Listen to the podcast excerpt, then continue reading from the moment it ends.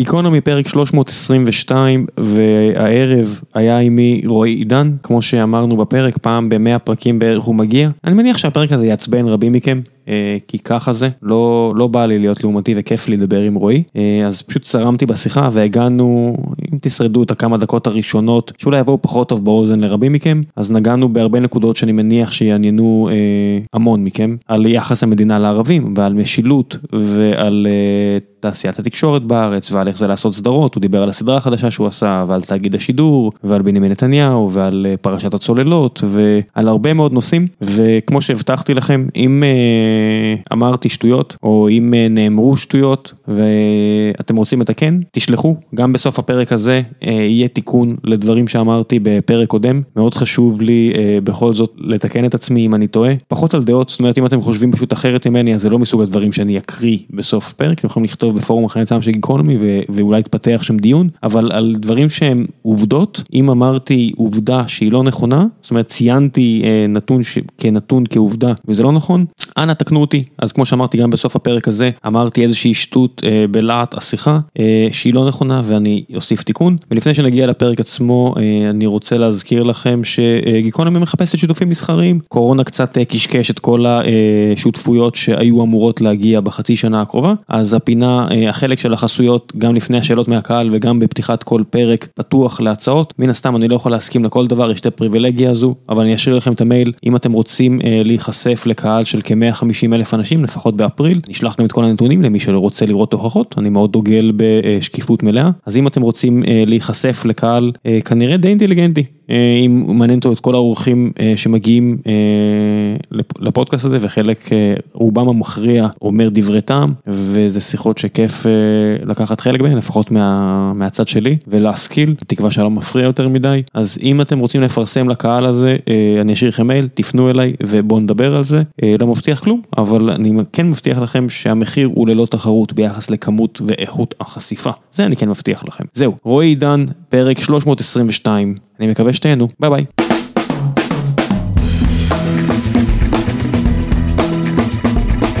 גיקונומי פרק שלוש מאות עשרים ושתיים, והערב נמצא עימי רועי עידן, הפייבוריט של הפוד. אני מקבל מלא הודעות מתי, מתי רועי עידן חוזר, אז אני הגעתי לאיזשהו ממוצע טוב של כל מאה פרקים אתה חוזר, נראה לי אחלה. תענוג. מה איתך, תגיד לי? הכל בסדר. שמע, אני בקשר איתך בעיקר בזה שאני קורא את הדברים שאתה כותב בטוויטר, ונראה לי אתה חוטף מכל כיוון, גם בתור ימני שאמור לשמוח, ברור לי שאתה לא שמח, גם כעצמאי שדי מזמברים אותך מכל כיוון, כהורה, ילדות מזמברים אותך, יש כיוון שאתה לא מזומבר בשבועות האחרונים? תראה, אני לא יכול פה, אתה יודע, אני לא כזה נפגע קורונה, התחום שלי יחסית הוא, אני גם, עשיתי גם איזה, אני כל השנים גם מייעץ קצת לחברות הייטק בתחומים של תוכן, אבל בקטנה מאוד, מאוד על אש קטנה כזה וזה, ופתאום איכשהו בדיוק לפני הקורונה התחלתי לעבוד עם איזה חברה לפרק יותר רצינית, והקורונה גם כאילו יצרה להם המון עבודה, אז פתאום כאילו נורא נשאבתי לזה, אז... אז אי אפשר להגיד שאני מנפגעי הקורונה, כי דווקא היה לי מלא עבודה, גם קצת בתסריקאות, אני גם הספקתי, הסדרה שלי הייתה האחרונה שהספיקו לצלם לפני שסגרו את כל ההפקות, אז כן, יש... אין לי, אני לא, לא, לא באמת יכול להתלונן. ועוד, ועוד בערוץ הציבורי, אז אנחנו יודעים ש, שהכל יהיה בסדר וזה יעלה. כן, בדיוק, כן, יהיה כסף אולי לעשות גם עוד עונה. האמת שכן, אתה יודע, יחסית לעובדה שהערוץ הציבורי היה סנון נפשו של ראש הממשלה, הוא די שכח מזה. תראה, אני חושב שיש לו בעיות עוד יותר רציניות, כרגע לתפסק איתם. אני לא יודע, אני לא יודע, אתה יודע, אנחנו נגיע, בוא נתחיל אפילו עם הבגץ הזה. בשלב מסוים, אני באמת שאריס לדמור, שהבטיח לי שהוא יגיע, ומאז הוא לא עונה לשיחות שלי, יגיע כבר ויגיד לי... וואלה, נדבר איתו. לא, אין לך מה לדבר איתו, אני מבין מה קורה, ובסדר, ברגע שהם יסגרו את הסיפורים שלהם, אני בטוח שהוא ישמח ויבוא ויגיע, הוא לא רוצה לחבל בבחירות הרביעיות. אה, יכול להיות. לא, גם הוא לא רוצה, גם יכול שהוא לא יכול לדבר בגלל שהוא... אה, לא, בעצם הוא לא קשור לקטע הזה. לא יודע, בקיצור, אני מבין את הקטע, אני לא לוחץ יותר מדי, הנקודה היא שאני מת לשאול אותם, אם אתם, למה אתם לא עושים משהו בנידון? מה הקטע? מה אתם רוצים? יש לכם משהו שאתם לא מסכימים לגביו? תפלו בו. זה לא יקרה עם ביבי לצערי. אז מה, עוד בחירות? אה, בטוח יהיו בחירות, מה זאת אומרת, זו שאלה. כאילו, זה רק עניין של זמן, כאילו, האם זה יהיה עוד, כאילו, יכריזו על זה שבוע הבא, או שזה ייקח עוד, נגיד, ארבעה חודשים. אם לא הקורונה כבר היו בחירות. אם לא הקורונה, כן, כבר היינו מדברים על האם יש בחירות חמישיות, או שדיסקין לוקח את ההצעה או לא. כן, שמע, אתה אופטימי? בקשר למה? באופן כללי. בגדול אני לא אופטימי בכלל. אני חושב שהקורונה החזבה אותי בצורה מאוד קוטי, ובין מהאנשים בישראל בצורה מאוד מאוד קשה. אני קיוויתי שהמצב יהיה הרבה יותר חמור, וההשפעה של הקורונה תהיה הרבה יותר גרועה וקשה, ואז למדינה בעצם לא תהיה ברירה, אלא לעשות את השינויים המבניים שהיא חייבת לעשות. מה שקרה זה שבגלל שדווקא הגיבו לקורונה די טוב, וכאילו די נראה שנכנסו לזה טוב, לא כך יודעים איך לצאת מזה, אבל לא משנה, עצרו את המגיפה, את כל מה שקשור למערך החירום שעצר את המגיפה, והתגובה זה הייתה מאוד חזקה וטובה ויעילה, ועצרו את זה, ועצרו את זה בשלב שבו הנזקים הם עדיין לא מספיק גדולים, כדי אה, באמת לייצר את השינוי שהיינו רוצים לראות. אה, והם קטנים, זה נזקים כאלה שאפשר לפתור בלתת אה, חמישה מיליארד שקל פה לטייקונים, ועוד איזה עשרה מיליארד לוועדים, ולפזר פה קצת, ולמרוח פה קצת, והחרדים, וזה, ולהקים את הממשלה מהר, ושכל האחר יישאר אותו דבר. זה עצוב, היה צריך כנראה עוד הרבה מוות וסגר. אתה מאלה שקצת מייחלים לאלימות ברחובות, כדי שיהיה שינוי? מעבר לכל הגישה הסרקסטית צינית בטוויטר וכל. תראה, אני רוצה להגיד שכן, אבל תכלס זה לא, אני לא אוהב לראות אנשים נפגעים, ולא מת על זה, ואני גם לא חושב שיש סיבה שתהיה אלימות ברחובות. יש פה בעיה אחרת, הבעיה שמדינת ישראל היא בעצם המדינה והמשטרה ומערכת המשפט, והמדינה בעצם אומרת לנו, חבר'ה, אם אתם רוצים משהו, הדבר היחיד שיש לכם לעשות זה ללכת להיות אלימים ולהרביץ ולפרוק וזה, כי אין לכם שום דרך אחרת, כי כל שאר הסעדים שמדינה אמורה לתת לאזרח שלה לטפל בבעיות שלו, הם חסומים בפניכם בעצם, והמערכת היא המאזניים הם מזויפים כאילו נגדכם, ובעצם אומרים לנו, תראה, אנחנו, אתה רואה, האריתראים, השוטרים פחדים הם להתעסק איתם, אז הם יכולים לעשות מה שהם רוצים, אצלם אין סגר, הערבים, המשטרה, כולם פחדים הם, אז הם עושים מה שהם רוצים בהר הבית, ואת היהודים לא מעלים. אתה מבין, אין, ברגע שהמאזן, שום דבר שאין בו הוועדים, כולם מפחדים מהוועדים, משפיטות, אז עושים מה שהם רוצים, או אראל ויזל שיפטר פתאום, אומר, אני אפטר שישת אלפים עובדים, אז כולם מפחדים ממנו. ברגע שמהאזרח הקטן לא מפחדים, אז אין לו בעצם שום כוח. המדינה מעבירה את המסר הזה של בוא תהיה אלים, אחרת לא תשיג את המטרות שלך. אני אישית לא, אני מאוד לא אוהב אלימות, אני נאהב, לא לוחם. כן, כן, כן, כן. אני מודה שזה מהדברים ש... הכי מפחידים אותי, זאת אומרת, אני מסתכל על מה שקורה פה, ובחירות אחר בחירות, זאת אומרת, ברצף הזה של, המע... של מערכות הבחירות, כולם לא מבסוטים. זאת אומרת, אתה רואה למשל בארצות הברית, לפחות היה איזשהו שחרור של קיטור, שהגיע אחרי שנים של דמוקרטים, והכי דמוקרטי שיש, נשיא שחור, ליברל, ויש הזדמנות לימין השמרני לשחרר קיטור, יש להם מישהו משלהם, הם שמחים. תגיד מה שתגיד, הם שמחים בשמחה. גם הם לא שמחים, יש הרבה ימנים שלא שמחים. נכון, במיוחד עכשיו, אבל עדיין. היה איזשהו שחרור קיטור, ואני, ואתה יודע, גם התקופה של הליברלים הגיעה אחרי הרי רצף נורא ארוך של, של שמרנים, אז גם הליברלים שחררו קיטור, אז הם בטח מאוחזבים, כי אובמה לא עשה כל מה שהבטיח, אבל בסדר, ואני מסתכל פה על המצב בארץ, ואין שחרור קיטור, אתה יודע, אתה רואה אנשים שהיו בעד ביבי, אין קטרזיס, אין, אנחנו, אנחנו באיזושהי מערכון של חמישי הקאמרית של הליברלים. רוב הימין, לא, רוב הימין, אני חושב בסביבות ה-שבעים, שישים אחוז, שבעים אחוז בטח, מרוצה לראות שביבי ראש ממשלה ולא מעניין אותו שום דבר מעבר לזה. לא נכנס בכלל לעניינים, או איזה אנשים שהם בגדול סוציאליסטים בכלל, שאין להם איזה דעה מיוחדת ומגובשת על מערכת המשפט, חוץ מ... הם לא, ולא מתעניינים, האמת היא גם לא כך מתעניינים באקטואליה, לא כך מתעמקים, אכפת להם שמבחינה זהותנית, השלטון יהיה כאילו אצלם, שזה סבבה, אבל תראה, אני חושב שהבעיה פה היא בעיקר אצל השמאל בישראל. תראה, מה ש... עשו כחול לבן ומפלגת העבודה שנכנסו את הפליק פלק הזה ופליק פלק קטן עם הערבים ואז עוד פליק פלק גדול עם ביבי. תראה, אני חושב שיש פה חמישים אחוז מצביעי השמאל שמרגישים בצדק שגנבו להם את הכל. אני מכיר מלא אנשים כאלה שהלכו, עוד אמרו, אני לא אצביע על כחול לבן כי אני לא סומך עליהם, אני אצביע על העבודה מרץ, הלכו הצביעו, כל מה שהם רצו זה לא ביבי, ועכשיו יש אמיר פרץ ושמולי בממשלה, אתה מבין? כן, מה ש... תראה, זה מצב מאוד מסוכן, זה מצב מאוד מסוכן. כן, אני רואה עוצר אמון בבחירות, זה הכי גרוע שיש. כן, הכי גרוע שיש. אז לימין, יש, לימין האידיאולוגי יש חוסר אמון, אנחנו אומרים אוקיי, אנחנו נגיד, נגיד שהצלחנו לנצח בבחירות למרות הזיופים ומלצר והערבים וכל זה שמזייפים ובחירות אינן בחירות אמת וכולי, אבל בסדר ניצחנו, אנחנו מנצחים, כאילו מציגים זה, אבל, אבל לא מיישמים את האידיאולוגיה שלנו ואת הדברים שאנחנו רוצים שיישמו, אבל אצל השמאל זה ממש גנבו להם את הכל, אתה יודע, כאילו, וואו.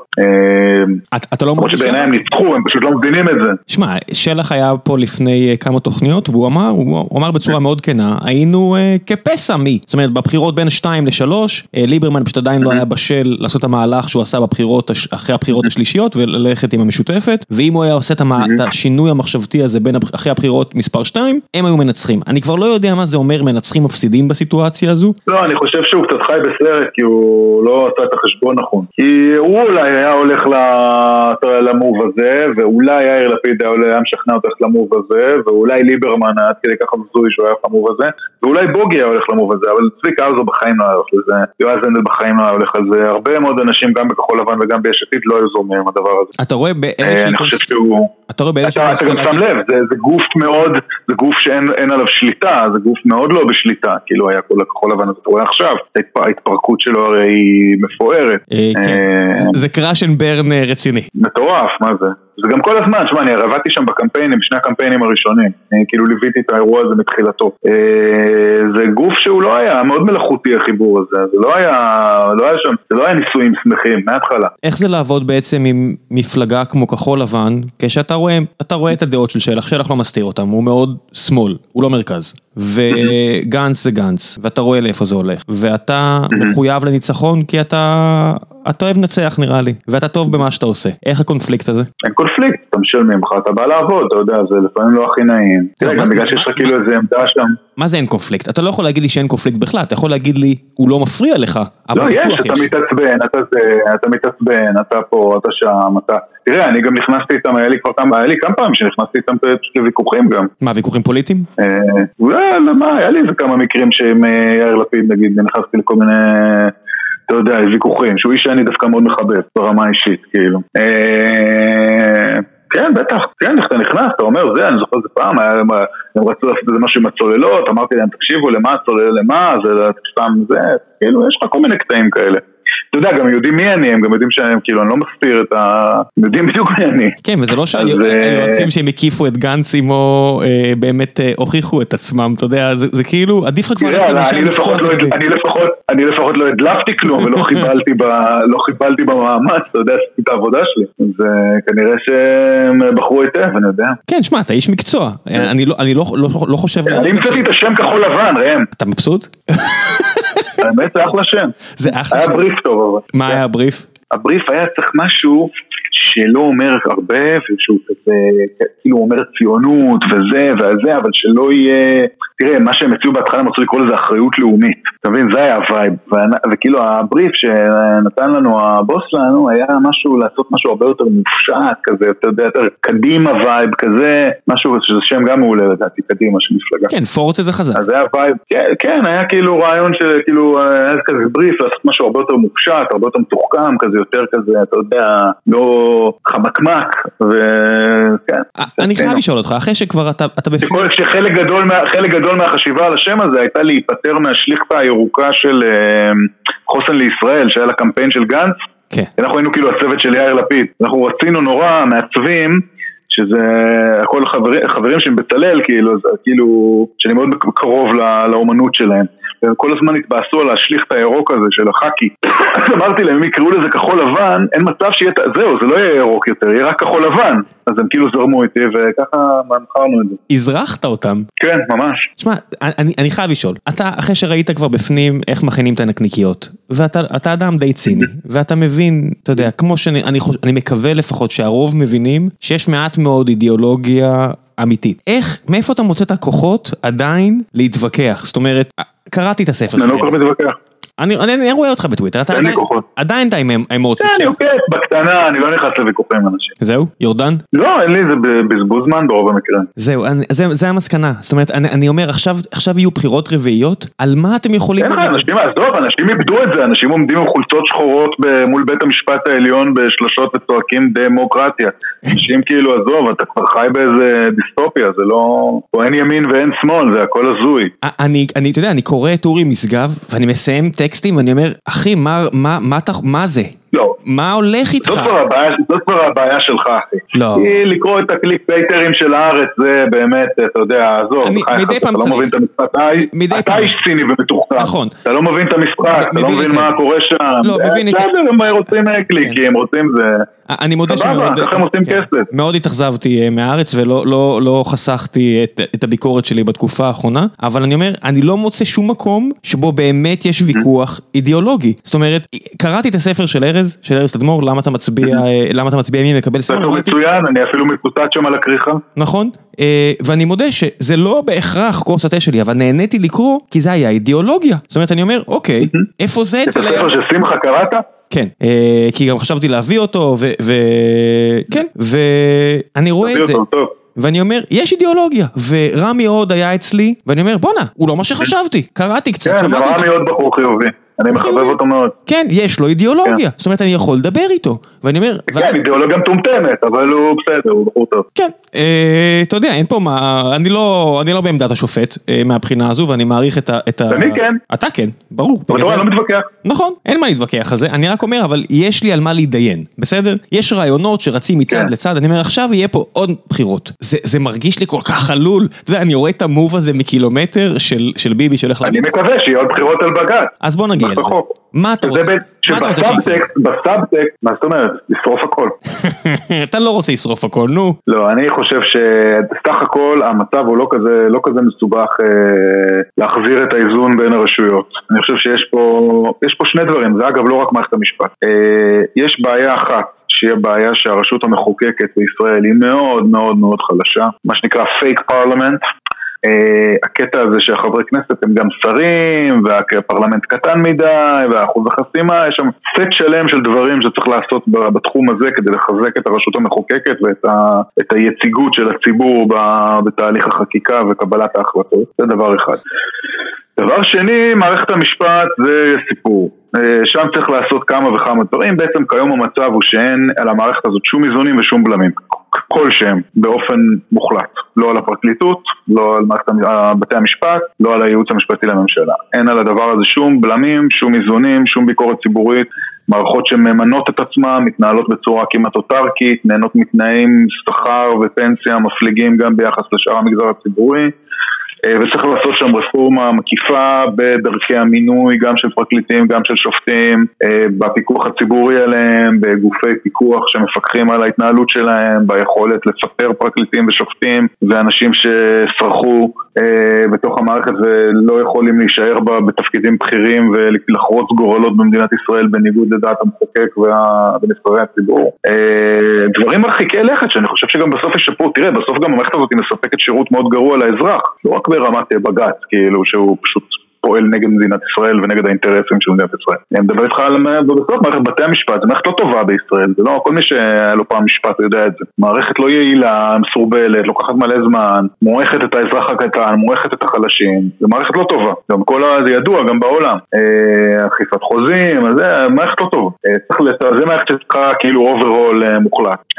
זה לא אומר שאנחנו לא צריכים, חייבים מערכת משפט, אני נגיד רוצה שתהיה מערכת משפט סופר חזקה, וסופר טובה, ופרקליטות סופר חזקה וטובה ועצמאית והכל, אבל זה חייב להיות עם איזה שהם חייבת לי, זה לא יכול להיות שהם מתנהלים כאיזה שמין בית משפט שהוא מנותק לחלוטין מהמדינה שהוא חי בה ופשוט לא הגיוני, ומתעלם מחוקים, ומתעלם חוקי יסוד ומתערב בכל מיני עניינים שהוא לא אמור להתערב, ואתה יודע, פוסק מוציא כל מיני צווים בכלל בניגוד לסדרי הדין, כאילו עושים מה שהם רוצים, זה, זה לא יכול, זה לא יכול להימשך, ואני כמובן רוצה לפתור את זה בדרכים לא אלימות, אלא בדרכים של פוליטיקה. זהו, זה כאילו, זה מה שאני חושב שצריך לעשות. חבל שאני באמת מציע לאף אחד לא לעלות עם די ניין, אם כי ראיתי בנייה חדשה בארץ, זה לא משהו. אני אומר, הבנייה הישנה היא בסדר, בסך הכל תשאירו את המבנה כמו שהוא אולי. זה לא כזה ישן המבנה הזה. כן, שלוש התשעים, לא? משהו כזה? משהו כזה, כן. כן, אני לא יודע, אתה באמת... זה ג'רח, זה כבר מבנה יותר רציני. כן, אתה באמת מרגיש שמערכת המשפט הוא נושא כל כך אקוטי כרגע, זאת אומרת, אתה כתבת על זה הרבה, ואני יודע שאתה מתבטא ככה. זה בסוף, תקשיב, מערכת המשפט זה הסאבטקסט של כל מערכות הבחירות האחרונות, הם היו על כל מיני דברים, הם בעצם על מערכת המשפט. ביבי זה בעצם משאל על מערכת המשפט. מההתחלה היה ברור לחלוטין, לי נגיד היה ברור שיש מצב חזק שיכנסו איתו לממשלה. למה? כי לי היה ברור מהרגע הראשון שהם נשלחו למשימה אחת, והמשימה החשובה ביותר שלהם, והיא תהיה לפני הכל, זה להגן על מערכת המשפט. ובשביל זה הם יכנסו איתו לממשלה. מה זה משימה? מה זה משימה? מי שלח אותם? משימה, שלח אותם, הסביבה שלהם שלחה אותם, הסביבה שהם חיים, וזה לאו דווקא לא כאילו מהקונספירטורים אל שואן, פה אהרון ברק עם אנשי הלטאה וזה, אהרון זה פשוט אנשים עם יותר בלי כוח, שמפעילים עוד אנשים שיש להם קצת פחות כוח, כדי שישמרו על הכוח שלהם, זה הכל. כן, אני לא... זה משחקי כוח. אתה לא חושב שיש באמת איבה אימתנית נגד בנימין נתניהו, וכל מי שחושב שהוא יכול לעזור בהפלתו, אתה יודע, זה מונחים של מונרכיה, וכל מי שחושב שיכול לעזור בהפלתו והפעלתו דוחף אנשים לכיוון המשימה הזו, זה, זה, זה מרגיש לי כאילו, כן. כל הסיפור, זה לא בית המשפט, זה לא כלום, זה רק בנימין נתניהו, זאת אומרת, לא, אתה לא, אמר, זה רק, זרק, לא, זה אבל בית המשפט. זרקת משהו על הצוללות, הרי, אתה יודע, במערכת הבחירות הראשונה, או השנייה, כן. נזרקו מילים כמו בגידה, וחזרו עליהן פעם אחרי פעם, ואני אומר, פתאום זה נעלם, חבר'ה, אתם מדברים פה על עבירה של מוות, הכל... ופתאום כלום, נעלם, כלום, כלום. נעלם זה הסיפור הזה? זה הכל להעיף אותו, כדי לשמור על מערכת המשפט, ועל ההגמוניה שהיא מייצרת לכל המערכות תתי המערכות שלה. זה הכל מערכת המשפט. זה הלבנים נגד השחורים, זה האשכנזים נגד המזרחים, כמובן בהכללה, זה ההגמוניה הישנה נגד ההגמוניה החדשה, ביבי מייצג את זה משום מה, גם אני לא מבין איך בדיוק, אבל ככה זה יצא, ומהרגע בעצם שהוא אה, אה, מינה את... אה, אולי מהרגע שהוא מינה את איילת שקד לשרת משפטים, או משהו, לא משנה, היה איזה רגע שבו הוא כאילו הפך להיות אה, באופן מובהק אויב של המערכת הזאת, ואנחנו תחליט על החסלות, פוליטית אה, וציבורית. וזה אה, לא כל כך צולח בידם, למרות שהוא באמת נותן להם כמעט כל דרך אפשרית לעשות את זה, כי הוא גם לא גאון, אה, ו... וזה הסיפור. המערכת המשפט היא הסאבטקסט של כל מערכת בחירות בישראל בשנים האחרונות, אה, הסיפור הזה הוא הסאבטקסט, ואני חושב שאנחנו אנחנו כולנו נרוויח מזה שיהיה פעם אחת מערכת בחירות, שהדבר הזה יהיה גם אתם. עכשיו השאלה היא, האם יש פוליטיקאים שבכלל מסוגלים לנהל דיון משני צידי המתרס, ומה יהיה הדיון הזה? זאת אומרת, מה יהיה הטענות לכאן, ומה יהיו הטענות לשם? הרי בסופו של דבר זה הכל להתנקז לשאלת המשפט של בנימין נתניהו, לא? לא, זה לא קשור. המשפט של, קודם כל המשפט של בנימין נתניהו כבר כנראה יקרה, זה לא, אתה יודע, זה רק עניין של תזמון כרגע. הוא היה מתחיל, לא, עוד לא, אבל הוא היה כבר קרוב להתחיל אם לא היינו בקורונה. אני לא חושב, אני חושב שהמשפט של נתניהו זה כבר משהו שפשוט הולך לקרות. אני חושב שהמשפט של נתניהו זה משהו שהמערכת מאוד לא רצה להגיע אליו, בנקודה שהמערכת הזאת רצתה להימנע ממנו, זאת אומרת, הם ניסו בעצם לשחק איתו צ'יקן, ולגרום לו לפרוש. הם לא רוצים את המשפט הזה. כן, אני לא חושב שמישהו רוצה לראות את שי ניצן יושב על דוכן העדים ונאלץ להשיב לשאלות של חקירה נגדית, או את יאיר לפיד, או את מנדלבליט, או את אה, רוני אלשך. אתה מבין כאילו מה יצא שם. ואני מחכה למשפט הזה, אני עומד פה ומעונן כאילו, רק שיגיע המשפט הזה. ما, מה זה מה יצא? מה יצא? אה, זה יהיה תענוג. כן, יצא שיאיר לפיד, הרי יצא שיאיר לפיד, אה, הרי מה, מה קורה פה? יאיר לפיד מדבר עם נוני מוזס. שוקן בכלל בעסקי עם נוני מוזס כדי לקדם את החוק שלה לפרסם סיגריות. שאף אחד לא מדבר על זה, אבל בסדר, אבל הם ביחד בקטע הזה. ואתה מסתכל ואתה אומר, זה מרגיש לי כמו איזה תיאטרון בובות על ספידים, כן. ש... תצא לך, תצא לך שם בסוף, שיאיר לפיד, הנפגע עם מוזס, ונפגש עם מילצ'ן, וקידם את הזה של מילצ'ן, ואז יגידו לך, רגע, אבל מה קורה פה? למה, למה יש תיק אלף וליאיר לפיד אין כלום? ואז כל אחר הזה יצא, ואיך גייסו את הידי מדינה, ואיך הזה, ופילבר, ובזק, וכן, זה, מה? רגע, אבל בזק, מה זאת אומרת? אבל הוא כן עשה עם היד, הוא לא עשה עם היד, מה? בעצם לא קרה שם כלום. בעצם, אתה מבין, כל החרא הזה יצא, ויצא בגדול, ואני חושב מערכת מאוד לא... מאוד כיוותה לו להגיע לרגע הזה שבו יהיה משפט. אני, אני מודה שהייתה לי, הייתה לי איזה פנטזיה כשכל הסיפור הזה התחיל, שבנימין נתניהו יעלה לאיזה לייב בפייסבוק ויגיד, חבר'ה, האמת, I fucked up a little bit, אבל הנה מה שקורה. אני רוצה לספר לכם את האמת על הכל. אשכרה הייתה לי את הפנטזיה הזו, שהוא פשוט מרים את המסע. שמה, אני בכל מה שקשור לתיקים שלו, אני מאה אחוז בביסט. מאה אחוז בביס. על כל הארבע? על כל הארבע? מאה אחוז בביס. כאילו ברור לי שהוא התנהל בצורה, אתה יודע, גבולית, ולא לא מוסרית, והסיגרים, והמתנות, בסדר. אבל לדעתי זה נורמות של פוליטיקה שהיו קיימות גם לפניו, והיו קיימות גם אחריו. מה שעושים עכשיו זה הפללה של פוליטיקה, כל הסיפור של סיכור חיובי, נראה לי שהאוריה, אני לא, אתה יודע, אני בכל הקטע הזה אני מאה אחוז בביס. אני לחלוטין... מאמין בחפותו, אני רק מאוד שמח לידו, כי אני חושב שזה מגיע לו. כולל צוללות? החקיקה... לא, הצוללות אני לא קונה את זה בכלל. אה, צוללות? מה זאת אומרת? לא, אני לא חושב שהוא... אני חושב שהצוללות זה בולשיט. בוא נעבור אחד אחד, רק למען הסדר הטוב. תיק אחד זה כל מה שקשור לחלק, לקשר שלו לוואלה, ולמחירה של בזק, ולכל הדברים האלו. כן, זה תיק ארבעת אלפים, כן. כן, זה התיק האחרון, גידי וייץ, חושף, ידה ידה ידה. אתה אומר מבחינתך, עזוב, בבלת כולם כאלה. אין כזה דבר, אין כזה דבר, אין, אין להם שום ראייה להוכיח שהוא ביקש משהו בשביל לעשות משהו. אין להם שום דבר. אוקיי. אין להם כלום. יש להם עדי מדינה שאולי עוד כבר יתפחו להם, שאין להם שום ראיית זהב, אין להם משהו שבאמת קושר אותו לדבר. מבחינת הנורמה, אתה זורם עם זה, או אומר, אין מה לעשות, אני לא חושב שאפשר לפתור את זה? זה המצב כפי שהוא היה קודם כל, הוא מכוער, הוא מגעיל, הוא זה, הוא לא פלילי. אוקיי, נקסט. שלושת אלפים? וסיקור חיובי, וסיקור חיובי כשוחד, זה מה שאני לא מקבל בכלל. שמע, אני מודה ששמעתי יותר מדי... אין שלושה, יש אלף, אלפיים וארבעת אלפים. כן, אלף, אלפיים וארבעת אלפים. אלפיים, אלף זה הסיגריה. אלפיים זה נונימו זה, אלף זה מילצ'ן. אלף זה מילצ'ן, קידום של חוק כביכול אישי למילצ'ן, אתה אומר גם פה, ביבי פשוט אוהב...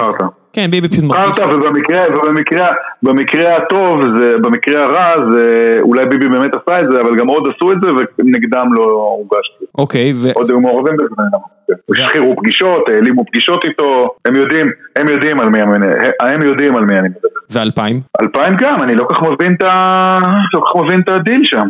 אני מודה שגם אני לא... לא מבין מה הסיפור, כאילו. לא מבין מה... לא מבין. אני, אני מרגיש כאילו יש הרבה אנשים שיודעים משהו ולא מספרים. לא מבין, ואני לא מבין איך זה נחקר והוגש נגד הדבר הזה כתב שום וזה, ובתיק ישראל היום זה כלום, זה הכל סבבה, לא מבין. אז חכה שניהם תיק ישראל היום. חוק ישראל. כן, חוק ישראל היום שאיתן קבל והרבה אנשים קיבלו מה שקיבלו, אבל חכה. הם הלכו, הם הגישו הצעת חוק, הם זה, ביבי אמר, אולי אני אעשה, זה כאילו זרק כל מיני דברים להעביר שלא התממשו בכלל מעולם. לא מבין. חכה שנייה, יש משהו שבאמת אני לא מצליח. שהוא ניסה להכשיל אותו, בסדר. עזוב את התקשורת שנייה. אני חושב שגם אני וגם אתה קצת סינים לגבי הכוח של העיתונות הכתובה וההדרה של עצמה בעיני עצמה, שהם חושבים שהם יכולים להמליך מלכים, ואז באמת יש שם כוח וזה שוחד וידה ידה ידה. אבל יש פה את עניין הצוללות. ואני אומר לך, אני לא אפילו, אני לא מבין מי נגד מי. ישבו פה גנרלים, אמרו, אנחנו לא יודעים שזה קרה. ואני אומר, אני יודע, אני נוגע באף של עצמי ומצביע עליהם, ואני אומר, אחי, אתה רמטכ"ל, מה זה אתה לא יודע שזה קרה? אישרו... אני לא, אני, נגיד, לבוגי, אלון, אני לא מאמין למילה. אני אומר... לא מאמין למילה. לא מאמין בעיניי בשביל. אתה יודע... אני הייתי חייל שהוא היה רמטכ"ל, אני אומר, יש עוד שלושה, שלוש צוללות שהתווספו, הוצאה של מאות מיליונים, אני לא מבין, אתה לא אישרת את זה? זה עבר בלי שידעת? אני אומר, אוקיי, אתה עכשיו אומר בדידה, איך אתם לא צולטים? הוא לא היה רמטכ"ל, הוא היה שר ביטחון, הוא לא היה... לא, הוא היה רמטכ"ל אלפיים ושתיים עד אלפיים וחמש, משהו כזה? לא, זה לא הצוללות, הצוללות של שר ביטחון. כן, בוודאי, הרבה אחרי, אבל אני אומר, כל הטענות האלה, הרי יש כל כך הרבה יוצאי צבא, שיוצא לי, כי אני לא נולדתי למשפחה עשירה, ואני לא קשור לעולמות האלה, אז די פעם שאני מגיע לאיזה אירועים כאלה, אם יוצא לי, אז אני רואה אותם מדברים בינם לבין עצמם, ואני אומר, אוקיי, מדרפאקר, מאיפה אתם מיליונרים? אוקיי, מאיפה אתם מיליונרים? מאיפה אתם מיליונרים? מה קורה פה? מה זה המשחק הזה של ייעוץ? זאת אומרת, זה מרגיש לי כאילו אנחנו עומדים על איזה קרחון קטן, וכולם מצביעים על ביבי, אבל הוא לא מצביע עליהם בחזרה, ואומר, אוקיי, ואתם רוצים לספר? והם לא מוכנים להגיד מה הם יודעים. ויש פה את כל הטענות האלה על מחר למצרים, לא מחר למצרים. אני אומר, אפשר להתרכז רק בזה, שיעזבו את הכל ותדברו איתי רק על זה? זה, זה הזיה, אתה, אתה, אתה, אתה מבין מה אני אומר? זה, זה, זה שמישהו יעלה למיקרופון ויגיד, שיהיה עימות ביניהם ויגיד, אוקיי, על מה אתם מדברים? מה הוא עשה? ואיך יכול להיות שהוא עשה את זה? והקף את כל הצבא. זאת אומרת, מה קרה פה? אתם חיים בסרט? אני לא מבין את זה. אתה לא באמת מאמין שהוא עקף את כל הצבא, ושהוא עקף את זה, וששר הביטחון לא ידע, וזה מה אתה חושב שהוא לא חתם? לא חתם על זה, כבר, איילה חסון כבר הראתה את המכתבים שהוא חתם עליהם בשמו. חלס, הכל חרטה, קמפיין. אבל בסוף יש תשע צוללות, ולא שש. תגידו, עכשיו אתה רואה אותו רץ להגיש הצעה בכנסת, בוא נוותר על השלוש צוללות האלה? כן, אתה רואה אותו עכשיו עושה בכנסת, לא, הוא עכשיו חבר כנסת, עכשיו הוא חבר כנסת, הוא גם בוועדת חוץ הביטחון או משהו. אני רוצה לראות אותו עכשיו יושב בכנסת, או את עופר שלח, או את כל אחד מהחבורה, ואומר, אנחנו דורשים עכשיו, יש לנו שלוש צוללות מיותרות בחיל הים, אנחנו דורשים עכשיו למכור אותם למישהו. מספיק, זה לא, זה שחיתות. מישהו, אתה רואה או מישהו אומר את זה? הוא באמת. הם גם לא מיותרות, זה כל הסיפור הזה של תשע צוללות, זה אנשים לא מבינים. זה שלוש צוללות שאמורות להחליט שלוש שיוצאות משירות. כן. כן. לא, גם, גם כל זה, כל גם כל זה קורה. זה פשוט קמפיין. כן. וזה קמפיין שערורייתי. וזה קמפיין, זה באמת, אני באמת אחד הצינים, וזה בקודם שאמרתי לך, שהיה לי פעם הזה, וכל זה היה בדיוק על זה. שמה? שמה, זה קמפיין בעיניי שערורייתי, זה כל כך קמפיין חסר אחריות בעיניי. שמה עשה? שהלעיט את כל העם נגד uh, הסיטואציה הזו? לא, לא, זה כזה, זה, זה, זה מתעסק בדברים שלא אסור להתעסק. מה, בכל? בקמפיין, בעיניי, גם לקמפיין. בעיניי גם לקמפיין יש גבולות, uh, מה, ב- ב- צריכים להיות לו גבולות. קודש הקודש. בכל מה שקשור ל...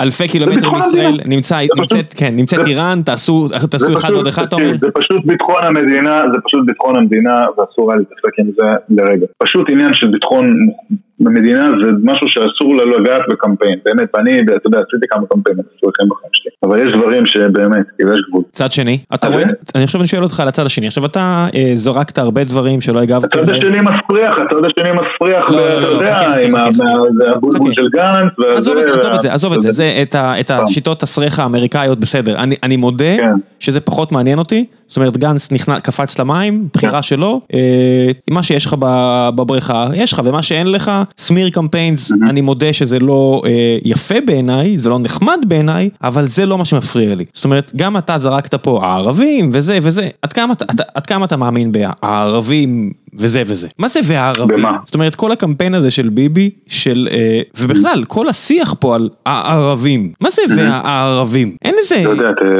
זה, זה כמו המקביל לצד השני של, שביב, שביבי מנסה, אתה יודע, וגם אתה זרקת קצת הערות, ואני אשמח uh, להתייחס לזה, uh, שמכלילות את כל המגזר. הרי גם אני אשם בזה בטוויטר בטח, שזורק הערות מטומטמות כאלה, אבל אני אומר, אתה מבין שיש לזה סכנה חמורה למדינה הרי. למה? כי בסופו של דבר זה עשרים אחוז מהמדינה. איזה אחוז מהערבים הצביעו לרשימה המשותפת? לא יודעת. איזה אחוז מהמצביעים הערבים הצביעו לרשימה המשותפת? אחוז גדול גבוה ביותר. אני מניח שהם הגיעו ל-שנים עשר מנדטים, והם בסך הכל עשרים אחוז מהאוכלוסייה, אז כן, המספר שנקבת נשמע... מותר לי להכליל, פוליטית, פוליטית מותר לי להכליל, כן. שאסור לי. לא, מותר לך הכל, מה זה, אני לא, אני מנהלית להשיחה, מותר לך הכל. לא, מצביעים כולם למפלגה, יש ציבור שלם במדינה הזאת שיש לו איזו זהות אתנית מסוימת, והוא מצביע כולו למפלגה אחת, שיש לה עמדות מאוד מסוימות, לא יכול להכליל, הם כולם, הם כולם מצביעים למפלגה אחת, זה לא שהם מצביעים כל אחד ל...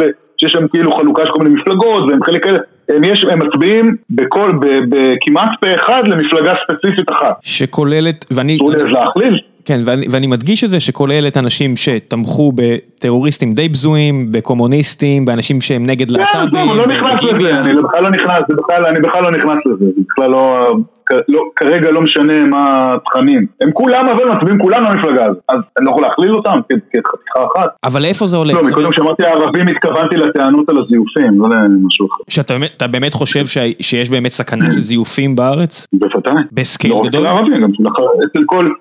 בסקל ענק, בכל אוכלוסייה, אצל כל אוכלוסייה עם תת פיקוח וקהילה וקהילתנות חזקה מדי. לאיפה זה הולך מבחינתך? מה זאת אומרת? עשרים אחוז ערבים במדינה, אני מניח שזה המספר, אם אני טועה, אני אשמח להוסיף תיקון, כמו שאני אעשה בפרק הזה על שטות שאמרתי בפרק קודם, ואני מניח שלשיחה בינינו גם יהיו הרבה תיקונים שישלחו לי, מה שיהיה אמת, אני מבטיח לתקן, אבל יש המון ערבים בארץ, אזרחים ישראלים, מה התרחיש האופטימי מבחינתך? כלום, אני חושב שזה הם עוברים תהליך די מבורך של השתלבות, בניגוד לפוליטיקה שלהם. אני מודה שהיה הרבה שנים שהלוגו היה הדמוקרטיה היחידה במזרח התיכון, איפשהו מדגדג לי ש... מתי שמישהו יגיד, האם זה המדינה שבה איכות החיים של ערבים היא הכי גבוהה בכל העולם המוסלמי בעולם? לא, יש לך, מקרה לך. איזה איכות חיים של מפרט, אם אתה נולד למשפחה הנכונה. אם אתה נולד למשפחה הנכונה, לא, כמכלול. האם יש מדינה בעולם המוסלמי, כולל... הודו, ואתה יודע, ודרום מזרח אסיה יורד עוד יותר לשם, בכל העולם המוסלמי, האם יש מדינה שבה ערבים, אנשים מוצא ערבים, ערבי, או מוסלמי אפילו, אבל מוסלמי זה לא אופר, להגיד כי יש אירופה וארצות הברית וסקנדינביה, אבל ערבים ערבים כקהילה, בעולם המוסלמי, חיים באיכות חיים יותר גבוהה מאשר בישראל. אני לא חושב. אתה יודע, משגע אותי שבנימין נתניהו לא בשלב מסוים הזיז את הדיון הזה מריב על דמוקרטיה, שמן הסתם כמדינה יהודית יש פה דברים, אתה יכול ליפול בין לאיכות חיים נטו, לאיכות חיים נטו, להגיד להם, חבר'ה, תורידו את העניין הלאומי, אנחנו, במעשים הוא עושה, במעשים הוא עושה, במעשים הוא עושה, במעשים הוא עושה, ברטוריקה פחות. אבל הרטוריקה תמיד הולכת לכיוון, אתה יודע, לאומני, לאומי, דמוקרטי, כאילו הם הולכים לכיוון הלאומי, וזה נראה כאילו הרוב היהודי הולך ביחד איתם, שאני אומר, למה אתם הולכים לשם? מה יש לכם לחפש שם? לא, אין, מדינה יהודית, נגמר, זה מה יש, מהצד השני, הם באיזשהו מקום, אבל מצד שני, הם הולכים ו-תשעים אחוז מהמוקם, אני לא יודע בדיוק כמה, אבל הרוב הגדול שבתוכה, הולך ומצביע למפלגות, שאין להם, אתה יודע, שהם לא, שהם אך ורק עוסקות בלאומיות, אפילו לא של ערבי ישראל, אלא של הפלסטינים. ויש וזאת הזהות שלהם, והרזון דאטרה שלהם הוא רק אנטי-ציונות ו... ושלילה של זכותו של העם היהודי למדינת לאום. אתה יודע, וכל ביקורת עליהם היא מיד גזענות וזה. אז תראה, ברגע שזאת הבחירה שלהם, אתה יודע, אני, אני לא, אני לא רואה אותם כאיזה המון של נבערים שזה, אני רואה אנשים, אתה יודע, זה מגזר של אנשים מאוד מתוחכמים, מאוד הרבה מהם משכילים, אנשים מתוקשרים, צורכים חדשות, צורכים זה, והם הולכים בסוף, מצביעים למפלגה הזאת, מה אתה רוצה? אז איך אתה רוצה? המפלגה הזאת שאומרת עליה את מה שהיא אומרת. שכן. אז איך אתה רוצה? אז, אז אתה רוצה שאני אתייחס עליהם אחרת? בפוליטיקה, ברמה האישית אני חושב שזה ציבור מצוין, כן? תראה, דרך אגב, דוגמה מצוינת, אתה רואה עכשיו בקורונה, שמה יש להם את הפאקין רמדאן, הם מתנהגים בגדול, הם מתנהגים, ההתנהגות היא למופת, ההתנהלות היא למופת, סופר אחראית וסופר זה, ומאורגנים, וכל הכבוד להם, אתה מבין? אבל ברמה הפוליטית, מה אתה רוצה שאני, איך, מה אני אמור להרגיש עליהם? אני אמור לרצות אותם שינהלו לי את המדינה? זהו, זה, זה אני מודה שגם... מפחד, אני, אני מפחד מהם. גם אני, שגם העליתי את זה מול רמי עוד, שהוא נציג של הכי שמאל שיש, ואפילו הוא אומר, תקשיב, יש פה בעיה. הוא אומר, אני לא מוכן לוותר על הזהות הציונית. אבל רמי עוד ציוני, אתה יודע. הוא אומר, אני לא יכול לוותר. אנחנו לא רואים גם, אני לא יודע, אני לפחות כציוני לא רואה שיש איזה דיסוננס בין ציונות לבין זה שאזרחים ערבים יכולים להנות פה משוויון זכויות להפך, להפך, למה, מה הבעיה בזה? כמובן, העובדה שהציונות היא המקום היחיד שאפשר לערבים את זה איפשהו במזרח התיכון. ואני לא רואה, לא רואה שום בעיה עם הציונות בתור ערבי. אני מכבד מאוד את התרבות, מכבד, מכבד, מכבד ואף מכבד מאוד את התרבות שלהם, שפה שלהם, את הזה, אני מדבר קצת ערבית, אוהב את האוכל, אוהב את המוזיקה, הכל סבבה, אבל אתה יודע, אתה לא יכול לצפות ממני שאם זאת הבחירה הפוליטית שלהם, שאני אתייחס אליה, כאילו היא בסדר, כאילו זה בסדר. הרשימה המשותפת זה לא רשימה של שיתוף, זה לא רשימה שבאה להשתלב ולשתף ולזה ולשתף כולה. זה רשימה בדלנית, אוקיי? חלקה הגדול מפסיקה, ונגדי, נגד הציונות, נגד, אתה יודע, חלקם אפילו נתפסו בדברים יותר גרועים, כפי שאמרת. ואתה יודע, אני לא יכול, אתה לא יכול לצפות ממני לקבל את זה בזרועות פתוחות, אני מקבל את הלגיטימיות של זה, בסדר, בג"ץ אישר, הם רצים, אנשים מצביעים, סבבה, אני צריך לבלוע את הצפרדע הזאת, אני לא יכול לחבק אותה. אני לא חושב שצריך לחבק, אני חושב שצריך לבוא מעמדה יותר חזקה. אני חייב לבלוע את הצפרדע הזאת, אתה לא יכול להכריח אותי להתנשק את הצרפתית, בסדר? בוא נגיד את זה כך. אני, אני, אני מקבל את זה לגמרי, ואני, אני לא מסתיר את העובדה, גם לי קשה, זאת אומרת, אני, אחד מהסיבות שאני קצת רודף אחרי הנציגים של איימן, אודה, אודה, איך מבטאים את השם? אני תמיד... אודה. אודה. אז תמיד שאני, אני פשוט רוצה לנהל את השיחה הזו בצורה הכי פתוחה שיש, כי יש כל מיני דברים שהם ברורים, שאי אפשר לקבל את זה בנשיקה. מצד שני, הייתי רוצה לבוא ממקום של כוח שאומר, אוקיי, אנחנו מדינה יהודית, זה לא הולך להשתנות, חברים. מצד שני, אני כן מחויב שיהיה הכי טוב בעולם לכל אזרחי מדינת ישראל, גם אם זה אומר שלחלק יהיה פחות טוב כרגע. זאת אומרת, אם זה חרדים, אז חייבים לפגוע בחלק מהעטבות כרגע, כדי שבעתיד יהיה הרבה יותר טוב לכולנו. אבל לא מתפשרים על א', ב', ג', ד'. והשיח הנוכחי הוא שיח כזה של, כמו של ילד קפות, ש... צורח ומקלל, ואתה אומר, אחי, מה נסגר איתך? אני ממש מרגיש כאילו הפכנו להיות, באמת ילד כפות. אבל זה גם השיח שלהם. בוודאי. אבל זה השיח שלהם. אבל אתה לא ילד כפות, אתה מבין? אתה לא... הם קצת כן. לא, אצלנו הרבה אנשים עדיין בתפיסה של כפות. אנחנו עדיין לא השתחרר, אנחנו לא עם חופשי בארצו, אנחנו לא יודעים מה זה ריבונות, אנחנו לא יודעים מה זה שלטון. אפס משילות. חלק גדול מאיתנו, חלק גדול מאיתנו, במיוחד בהרבה מזה זה הימין, זה פשוט אנשים שחיים. המנטליות, המנטליות של גט, לא של מדינה. זה המנטליות הזו של אנשים שאומרים... בני, באלוף במילואים בני עוד, זיכרונו לברכה, שכבר דיברנו עליו בזמני פעם בזה, שהוא הגורו שלי. הוא כבר אמר את זה מזמן, וזה היה ממש נביא, זה ממש נכון. אתה יכול לראות את זה על כל צעד ושעל של ההתנהלות של מדינת ישראל, בטח...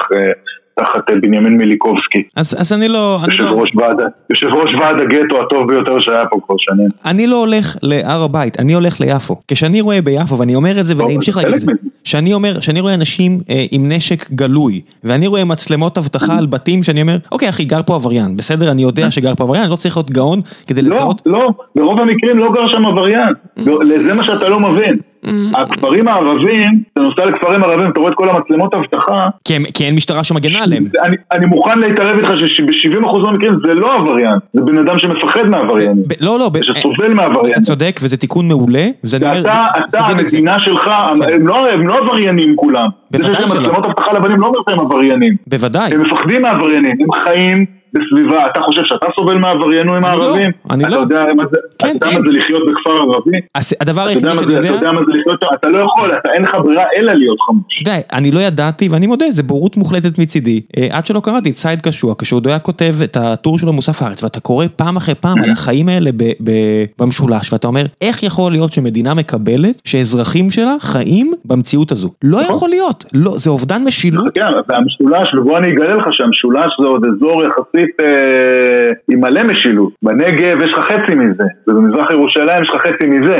כן, וגם ערכתי פה את החבר'ה של השומר החדש, ואומרים שבצפון, עד שהם הגיעו, היה גם חצי מההוא.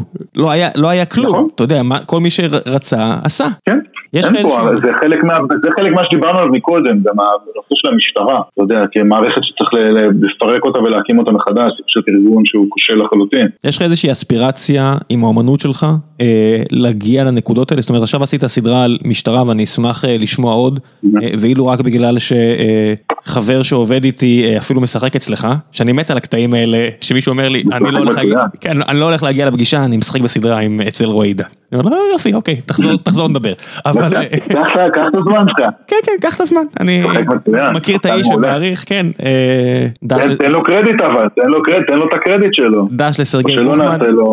נעשה, נעשה. סרגי בוחמן, פחן גדול. כן, אנחנו אוהבים. שחק בהרבה דברים. נכון, אנחנו אוהבים אותו, ונשמח אם הוא יישאר גם איתנו, ולא רק יעזוב לעולם המשחק, אבל אני בסדר, עם העולם המשחק בארץ, אתה יודע. כרגע, כרגע עולם המשחק לא מופיע.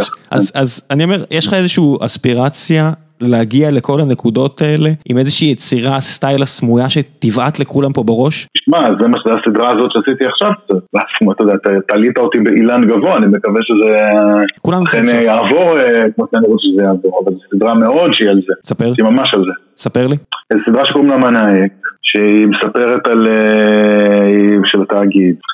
שמספרת על איזה חוקר מח"ש שהוא ממש כזה דקה לפני פנסיה כבר, הוא כבר, אתה יודע, הוא היה קצין במשטרה וחשף שם איזה שחיתות והעיפו אותו, הוא נתקע בתור איזה חוקר מח"ש וכבר הוא אסף פרישה מוקדמת ככה, כבר מחפשים גם להעיף אותו ממח"ש וזה, ומתחיל נקלע לחקירה של איזה תיק שהחשוד המרכזי בו הוא איזה קצין משטרה אחר שהוא החבר הכי טוב שלו, זה היה בן טיפוחיו כשהוא יודע במשטרה ונהיה מטאור כזה במשטרה, והוא נכנס לזה בהתחלה כדי לשמור על החבר שלו, כדי לראות שלא תופרים לו תיק, שזה, הוא כאילו בא ממניע כזה, ולאט לאט הוא לא כזה לאט, הוא די מהר מגלה שהחבר הזה בעצם מנהל חיים כפולים, והוא בעצם מנהל ארגון פשע בתוך המשטרה, בעצם לא ידע מי זה באמת החבר הזה כל השנים, והוא נסחף לאט לאט לתוך החקירה הזאת, ובסוף גם מוצא את עצמו לבד מול כל המערכת, כששם the shit hits the fan. זה נגמר ב... חדר בבית מלון בתל אביב עם בן אדם בלי ציפורניים שנזרק מהקומה ואף אחד לא מדבר על זה? לא, אבל זה גם יש הרבה השראה של רפי רותם גם שם, אבל כן, יש שם הרבה תמה של חשיפת שחיתות ושל זה, ומה קורה לחושפי שחיתות בישראל. ספוילר, לא טוב, ספוילר, זה לא נגמר טוב. הדמות של סרגי למשל לדמות כזאת שמישהו חושב שחוצת שחיתות, ששופר שחוצת שחיתות. תשמע, יש לי איזה חבר מהצוות בצבא שהצטרף למשטרה והוא בא מה זה אידיאליסט, וחודשיים בפנים הוא שולח לי הודעה, אומר לי, זה לא מה שחשבתי אחי. אתה יודע, הוא התחיל את המסלול והוא בא עם המון אידיאלים כמו הרבה חבר'ה מהצבא שלי בצבא, והקפה אצלו הייתה כל כך המתנית, ומאז יש לו כזו, אתה יודע, הוא היה שוטר איקס שנים, לא המון. מה, היית ב... היית ב... היית כלבן, לא? מה היית בצבא? כן, שירתי, שירתי, שחקתי עם כלבים בעוקץ, והבחור כאילו יצא עם כזו בטן על מערכת המשטרה, ויש לנו מדי פעם את הדיונים. כן, זה ארגון מאוד בעייתי. ארגון מאוד מאוד בעייתי. עם יותר מדי כוח, עם פחות מדי כוח, זה מעין שילוב שאני אפילו לא יכול לשים עליו את האצבע. מטריף אותי בארץ, איך שמתנהג. בדיוק יש להם יותר מדי כוח במקומות הלא נכונים, ופחות מדי כוח במקומות הנכונים. אני מודה שכל פעם שאני רואה מישהו או מישהי צורכים על שוטר במרחק של יריקה, ועם אצבע בפנים, ואני אומר שהוא יביא להם מכת של הנשק בראש, אני לא יכול לראות את זה. אתה יודע שאני המון שנים, ההובי שלי היה, אני התנדבתי במשטרה הרבה שנים, אני הייתי לא משמר אזרחי, הייתי ממש שוטר, וזה היה כעשייה שלי הרבה שנים, ואני מכיר את התופעה הזאת, ואת הארגון הזה יותר מדי טוב, ארגון מאוד בעייתי. יש שוטרים מעולים, אבל uh, הארגון עצמו הוא במיוחד בדר, דווקא בדרגים הנמוכים, הצינים והארגון עצמו, זה הבעיה שם. אתה אופטימי שאפשר לשפר אותו? בכלל, כל לא. זה לא, זה רק לסגור ולפתוח מחדש. זה כמו תאגיד השידור הציבורי. זה צריך להיות כמו רשות השידור לעשות. אין דרך לרפא את זה. תשמע, תגיד מה שתגיד על כאן. זה רק לבנות לעשות חדש. כן, ואני אמרתי מלא דברים נגד כאן. אין לי בעיה להודות שהתכנים שהם מוציאים הרבה יותר טובים ממה שחשבתי. כן, תן לזה אבל עשר שנים. גם עם מושחתים ומיותרים ברשות השידור. הם לא... הם לא התנהלו נכון. כן, הם מינו כל מיני אנשים שרצים... בוא אני אצלח לתרחיש, בוא אני אצלח לתרחיש. עכשיו אני כאילו, אתה יודע, יוצא פה נגד הגוף שבמידה מסוימת משלם לי משכורת. מה זה במידה מסוימת? משלם לך משכורת? לא, זה אמר לשלם לי את המשכורת על הסדרה הזאת בזמן. כל העבודה שעשיתי בשנה האחרונה הייתה בחינם בערך. אבל לא משנה. אני, אתה יודע, הייתי רוצה שתהיה לזה עוד עונה. גם אני. בגלל זה אני... אבל בכל זאת, אבל... אבל בכל זאת, אבל בכל זאת אני אגיד לך, אני אתן לך דוגמה למה אני אתכוון. בוא נגיד שעכשיו, בוא נגיד שהקורונה הזאת באמת יצרה נזק כלכלי מאוד מאוד רציני למשק, ועכשיו צריך לקצץ, לא יודע, חמישים מיליארד שקל, שבעים מיליארד שקל תקציב המדינה, אפילו יותר, לא יודע. באים שרי ממשלת ישראל, אומרים, טוב, חבר'ה, אנחנו צריכים פה לעשות איזשהו קיצוץ רוחבי. כל אחד יצטרך לשלם משהו, וכן, גם תאגיד השידור הציבורי, אנחנו צריכים לחתוך שם את ה... לא יודע, מאה מיליון, מאתיים מיליון, מיליארד. מה אתה חושב ייפגע? ההפקות החיצוניות או השכר והתקנים בתוך התאגיד? המחשבה הראשונית שלי היא ההפקות החיצוניות. כן, אני מבין. עכשיו, ככל... עכשיו זה בסדר, טבעי. עכשיו, עכשיו זה בסדר, כי כאילו יש שם אנשים טובים, וזה נועל כמו שצריך, ואתה יודע. אבל ככה זה גם התחיל ברשות השידור. אבל לאט לאט, הנטייה הזאת להגדיל את ה... לשפר את התנאים של העובדים, ושל ה... של הגוף עצמו, על חשבון ה... אתה יודע, ההפקות החיצוניות, רשות השידור, זה הגיע למצב, הם היו חייבים כל שנה להוציא הפקות חיצוניות, נדמה לי באיזה מאתיים מיליון, שלוש מאות מיליון שקל. הם במשך שנים לא עשו את זה. זה כסף שפשוט נשדד מהיוצרים. אתה מבין את זה? כן, נשדד, כי... כאילו, אתה יודע, זה ב... נשדד כאילו במובן הסוציאליסטי של מאבק על משאבי מדינה, כן? כן, בכל, בכל מערכת כלכלית ו... ש... אז... חברתית שאין בה מספיק תחרות. בסוף, בסוף זה יגיע לשם, אתה יודע. אני יודע, הייתי... אתה הייתי... יודע, יגיע לשם איזה מישהו אחר, הוא לא יהיה קובלנץ, קובלנץ איש חזק, אולי יכול אולי לעמוד בפני, אתה יודע, ועדים, ואז יש לו שם, לא יודע מה שיש לו שם. ובסוף יגיע מישהו פחות חזק, התחיל להתקנן, לאט לאט זה זה, דברים התקבעו, ואתה תגיע לאותה נקודה בדיוק, כמו שהייתה עם רשות השידור, גם עם התאגיד, שעכשיו הוא יפה ומגניב ומדהים, ועושה סדרות מדהים מאוד, במיוחד הסדרה שלי, והכל אחלה. אבל אתה יודע, ככה גם רשות השידור גם התחילה אחלה. למה, הארגונים האלה תמיד מסתאבים, אין מה לעשות. רוצה יש לנו עוד כמה שנים טובות. כן, אתה יודע, אם יהיה כמה שנים טובות, ואז שוב יהרסו ויבנו מחדש, זה לא רע. פשוט זה מהלך שהיה כל כך קשה ובעייתי ש... יכול להיות, אין ברירה. אתה יודע שבזמנו, מי שהיה לו הצעה טובה לאיך לעשות השידור הציבורי, היה דווקא צביקה האוזר. שמה הוא אמר? היה לו הצעה, הוא אמר לא להקים תאגיד, לא להקים רשות השידור, תהיה קרן של מיליארד שקל, שניקח אותו כסף וליישב באיזה קרן ממשלתית, שאתה, כשאתה בא לקשת, או לאות, או ליס, או לרשת, או לא יודע מי, כל אז הגופים הפרטיים, אתה תוכל לעשות קו-פרודוקציה עם הקרן הזאת, או היא תיתן לך עוד כסף לתקציב של הסדרה, שאתה מבין, היא כאילו תשקיע ביצירות שאני חושב שבאנגליה עושים את זה עם אחד הערוצים. היא תשקיע כאילו ביצירות ש... כאילו ב... אצל הפלטפורמות הפרטיות, כאילו. תשמע, עובדתית, באנגליה ובצרפת, הכסף הציבורי באמת עוזר ליצור תכנים מעולים, מעולים, זאת אומרת, אולי לא מתאימים לכולם. נכון, אני רק אומר, אני לא נגד לגמרי... בטלוויזיה, בקולנוע פה זה קושר לחלוטין, אני מודה שאני... קושר לחלוטין. מאיזו בחינה? אתה עשית סרטים. בדיוק מהסיבה של מה שאמרת עכשיו. שמה? ספר לי. שלא יודע, מתוך, נגיד, עושים פה בשנה חמישים סרטים, עשרה מהם מגיעים לקולנוע. והשאר? מתויגים בתור די וי די במדפים בקרן הקולנוע. אין יותר די וי די. אפילו קובץ. לא יודע למה, לא יודע, באיזה קונה. כן. אתה מבין, זה בכלל, הרבה סרטים בכלל לא מגיעים להקרנה מסחרית, ומי שמגיע, מספר הצופים הוא זעום, הוא, אתה יודע, יש סרטים עם אלף צופים, אין איזה שום, אתה יודע, גם לא שזוכים באיזה יותר מדי פרסים, טוב, בשנה יש לך איזה חמישה סרטים כאילו שיש להם מעל עשרת אלפים צופים, וזה להיט, שניים, שלושה גג, וזה אחד שניים שזוכים בקצת פרסים בעולם, וזהו, ובזה השקעת כמה עשרות מיליונים צופים כל שנה מתקציב. זה הכל מגיע מכך שקצת לא סופרים את הציבור ומתנשאים עליו, אתה יודע, זה שאנחנו נחלק תקציבים לאיך שאנחנו רוצים, אנחנו לא נעשה תחרות יותר מדי בין הבנקים, כי אנחנו יודעים מה טוב, אנחנו לא נעשה תחרות במערכת החינוך, כי אנחנו יודעים מה טוב, אנחנו יודעים איך להגביל את הרשות המחוקקת והמבצעת, אז השופטת עושה בשבילכם. תשמע, אפילו שלך אמר, חלק מהרטוריקה של אהרון ברק הייתה מאוד מכעיסה. אתה יודע, זה הכל מגיע מהמקום הזה, שאתה לא סופר את העם, כי אתה אומר, העם טמבל, אבל בסופו של דבר, המערכת הזו שרואים אותה, בסופו של דבר, החלקים הטובים של הסדרות. לא, אתה לא סופר את העם, אבל אתה כן אוהב לספור את הכסף שלו. כן. כי העם מייצר דברים, הכסף שלו אתה לוקח, הכסף שלו אתה לוקח, אתה חושב שאתה יודע יותר טוב מהעם, מה לעשות עם הכסף של העם. כן, זה רומא. אתה אומר לעם, עם, תקשיב, אתה טוב בלעשות כסף, עם, אבל אתה לא יודע איך להוציא אותו. בוא תן לי את הכסף שלך, אני אוציא לך בשבילך אותו, תאמין לי, עדיף לך. אני לא בטוח אפילו... ואם אתה לא מסכים, אני מכוון עליך אקדח. כן, אני לא בטוח אפילו אם עדיף לך, אני לא שואל אותך. ואתה תקשב בכלא. כן, זה אפילו, אתה יודע, אתה אומר עדיף לך, זה כאילו יש דיאלוג בין העם לבין מי שמחליט, אבל בהרבה מקרים... מס לשוד, אחי, מס לשוד. אז אתה רץ לי ליאן רנד, אבל יש, יש שלבים בדרך. יש שלבים בדרך. אל תרוץ לי כל כך מהר ליאן רנד. בסופו של דבר אני לא מכיר שום דרך שעובדת בין לבין. אתה יודע, אני לא יודע, ראיתי את זה גם בלאומי. באמת ניסיתי, הגעתי לפפר, באמת חשבתי אפשר לעשות שינוי בארגון כמו לאומי ולהפוך ושזה... שזה יעשה משהו טוב לכל התעשייה בארץ, ובאמת לפרקים שם היה משהו פנזונה, ואז אתה יודע, עזבנו אלה שהתחילו את זה, ואתה שומע יותר ויותר, ואתה אומר, אה, קוסמו. וזה בדיוק הדברים האלה, שנורא קשה לשנות די אן איי, וירוס בטבע, הוא משנה קצת די אן איי, והוא יוצר מחלות, וחלק מהאנשים מתים, אבל בני אדם יש כל כך הרבה מהם, הקורונה הזאת לא תעיף אפילו ציפורן מהגוף שהוא האנושות. אתה יודע, היום אין לאף וירוס יכולת באמת לפגוע בנו. הוא מציק. אתה יכול להציק, וזה משהו שהוא מאוד מייאש. זה מה שאמרת עכשיו, זה מה שנקרא famous last words, אוקיי? כן. נכון. אין לקורונה שום אפשר לפגוע, עוד שבוע אתה מאושפז במחלקת הקורונה. אבל אני רק... לא, אבל אני כפרט, אני כפרט, או ההורים שלי כפרטים, או אתה, אנחנו כלום. אתה יודע, בסופו של דבר יש פה תשעה מיליון אנשים, ועוד עשרים שנה יהיה פה שנים עשר מיליון אנשים, ואחרי זה חמישה עשר מיליון אנשים. זה לא באמת עוצר את המכונה הענקית הזו שמייצרת... עוד עשרים שנה יהיה פה הרבה יותר מ-שנים עשר מיליון אנשים.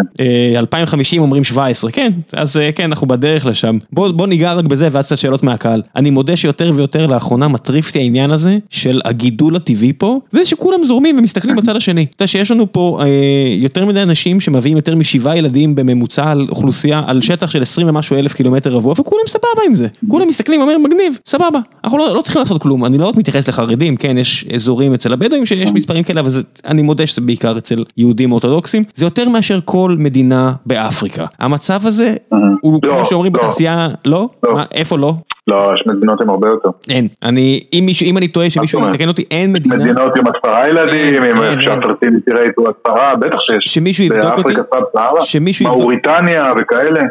מה קרה לך? יש פרטיליטי רייט של עשר, תשע, מה קרה? אני אסתכל על זה בזמן שאתה נראה. אנחנו פרטיליטי רייט ארבע נקודה שתיים. לא, בממוצע. אנחנו פרטיליטי רייט. נכון, נכון, בממוצע שלנו שלוש נקודה, מה שאני מדבר רק על אוכלוסיות. אבל שם יש ממוצע, אני מדבר איתך שבע, שמונה. אתה צודק.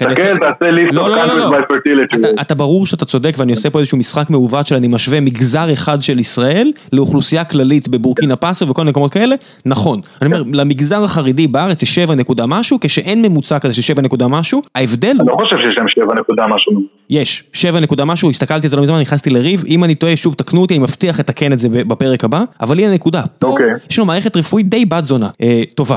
ילדים שורדים. בניגוד לאפריקה שלא כל הילדים שורדים, צריך להגיד את האמת. אבל שורדים הרבה יותר ממה שהיו שורדים פעם. בוודאי, נכון, בגלל זה גם אתה רואה את ניגריה ומצרים שמוסיפות כל כך הרבה אנשים. אני אומר סבבה. בדיוק. They are fucked. ונהנים מתרומות של מזון ותרופות מהעולם, אז הם זה, והם לא... נכון. זאת אומרת, מחזיקים את עצמו כלכלית. נכון, ואני לא מכליל את כל אפריקה, כי אני מודה שאני קורא, ויש את עוזי דן שתמיד מתקן אותי על הדברים האלה, והוא צודק, ההכללה הזו של היבשת הכי, אתה יודע, היבשת העצומה הזו, חוץ מאסיה הכי גדולה, זה שטות, כי יש שם מדינות שיותר מתפקדות, יש מדינות שפחות, הכל בסדר, ואני אפילו על סודן קורא הרבה, וזה גם מה שגרם לי לחשוב, רגע, מה קורה פה עם האנשים שפה, מסודן, מאותה סודן שאני קורא עליה, ידה, ידה, ידה, לא משנה. הנקודה היא שאני מסתכל עלינו. מה זה הקטע הזה שאנחנו מסבסדים, אתה יודע, ודוחפים אנשים להביא עוד ועוד ילדים על השטח האדמה הקטן הזה? כאילו, זה עוד מתחבר לעניין שאף אחד לא בונה על זה שתהיה פה מדינה ב-אלפיים וחמישים. כולם אומרים, "Fuck it." אני לא חושב שזה נכון. תקן אותי. תראה, לשיעור הילודה שלנו גם יש, קודם כל, צד חיובי. נכון, אנחנו לא יפן. תורם עוד לצמיחה. נכון, אנחנו לא יפן. שזה הרבה יותר גרוע, כשאין ילדים. נכון. אני לא, כן, אני לא, לא מוצא שזה. אז זה דבר ראשון. דבר שני, תראה, בוא נתחיל מזה שהבעיה המרכזית, ואחת הבעיות הגדולות של מדינת ישראל, היא המוסד לביטוח לאומי. למה ככה? בוא אתה תסביר לי, בוא אתה תסביר לי, למה אה, כספי מס שאתה ואני שלא עובד בשחור, הם משלמים, שנקרא ביטוח לאומי, בעניינו אובדן כושר העבודה שלנו, למה הכספים האלה מממנים לידה של ילדים? התשובה שלי היא שביטוח לאומי זה סתם חלק מהמס הכללי, ועשו לזה איזשהו שם קליט. זה לא ביטוח וזה לא לאומי, זה עוד מס. יפה, יפה. עכשיו, בוודאי ובוודאי, כשאתה לוקח את הכסף, זה נותן אותו לאנשים אחרים, למשהו שבכלל לא קשור ליכולת שלהם לעבוד או לא לעבוד. להפך, אתה כאילו מעודד אותם במרכאות, זה פעם היה יותר חמור, זה קצת שיפרו את ה... זה קצת השתפר, המצב היה הרבה יותר גרוע פעם, כי פעם זה היה אקספוננציאלית, בהתאם למספר הילדים היה עולה, היום אחרי ארבע זה שזה ירידה, ואחרי... זה לא, זה כבר לא כמו שזה היה פעם, שהיית יכול פסעת לילדים עד המצוא. זה השתנה מאוד, ודווקא מי ששינה את זה זה בובו, והוא דווקא זה חצה טוב שהוא עשה בתור שר אוצר, שגם אחד הסיבות לזה שהחרדים לדעתי יצאו לעבוד. אבל... כן, יש פה בעיה, תראה, אני אוהב, אני חושב שצריך הרבה ילדים, אני אוהב את זה, אני חושב שזה חיובי, צריך רק לא להגזים, אתה יודע, ואנחנו, יש לנו נטייה להגזים, עכשיו איפה באמת הנטייה להגזים? הנטייה להגזים היא אצל אוכלוסיות שהן תלויות רווחה, עכשיו האוכלוסיות שהן, דרך אגב, אתה רואה דרך אגב במגזר הערבי, כאילו המשכיל, העירוני, או הזה, שהוא לא נגיד הבדואים, או ממש כל מיני מקומות מאוד... במרכאות חלשים מבחינה סוציו-אקונומית. אתה רואה שבמגזר הערבי יש ירידה תלולה בשיעור הילודה. ובקטע מוזר עלייה אצל היהודים המשכילים החילונים. זה הפך להיות יותר קרוב לארבע הממוצע. כן, זה נהיה סמי סטטוס. זה נהיה כמעט סמי סטטוס. כן, ממש. אז תראה, אז אתה בעצם, הבעיה הזאת, במרכאות, אם אנחנו רוצים לקרוא לבעיה, היא בעצם משהו שמתקיים בעיקר במקומות שהן אוכלוסיות שהן תלויות רווחה. אז אני אומר לך מעולה, נכון, הבעיה זה הרווחה, אז צריך להפסיק עם הרווחה הזאת, להפסיק לשלם לאנשים קצבאות ילדים, אני גם לא מבין כך מה ההיגיון של קצבאות ילדים, אני חייב להגיד, אולי אני כן, אתה יודע, כי כן, אנחנו בכל זאת רוצים לעודד ילודה, כי אנחנו אמרנו, אנחנו לא רוצים להיות יפן, אבל כמובן שהמודל הזה הוא לא סוסטיינבילי, במיוחד במצב האקטוארי של מוסד לביטוח לאומי, שכאילו אחראי לכסף הזה, זה לא משהו שאפשר להחזיק איתו מעמד, גם לצד אל תשכח שבגלל שהרפואה פה כל כך מתקדמת וזה, התוחלת חיים פה כל הזמן נורא נורא עולה, ושוב, אתה מייצר עוד איזה סרפלס של אוכלוסייה שהקורונה לא הספיקה עדיין לחסל, שזו אוכלוסייה גם שהיא צורכת המון המון כסף, והמון בעצם את מערכת הרווחה.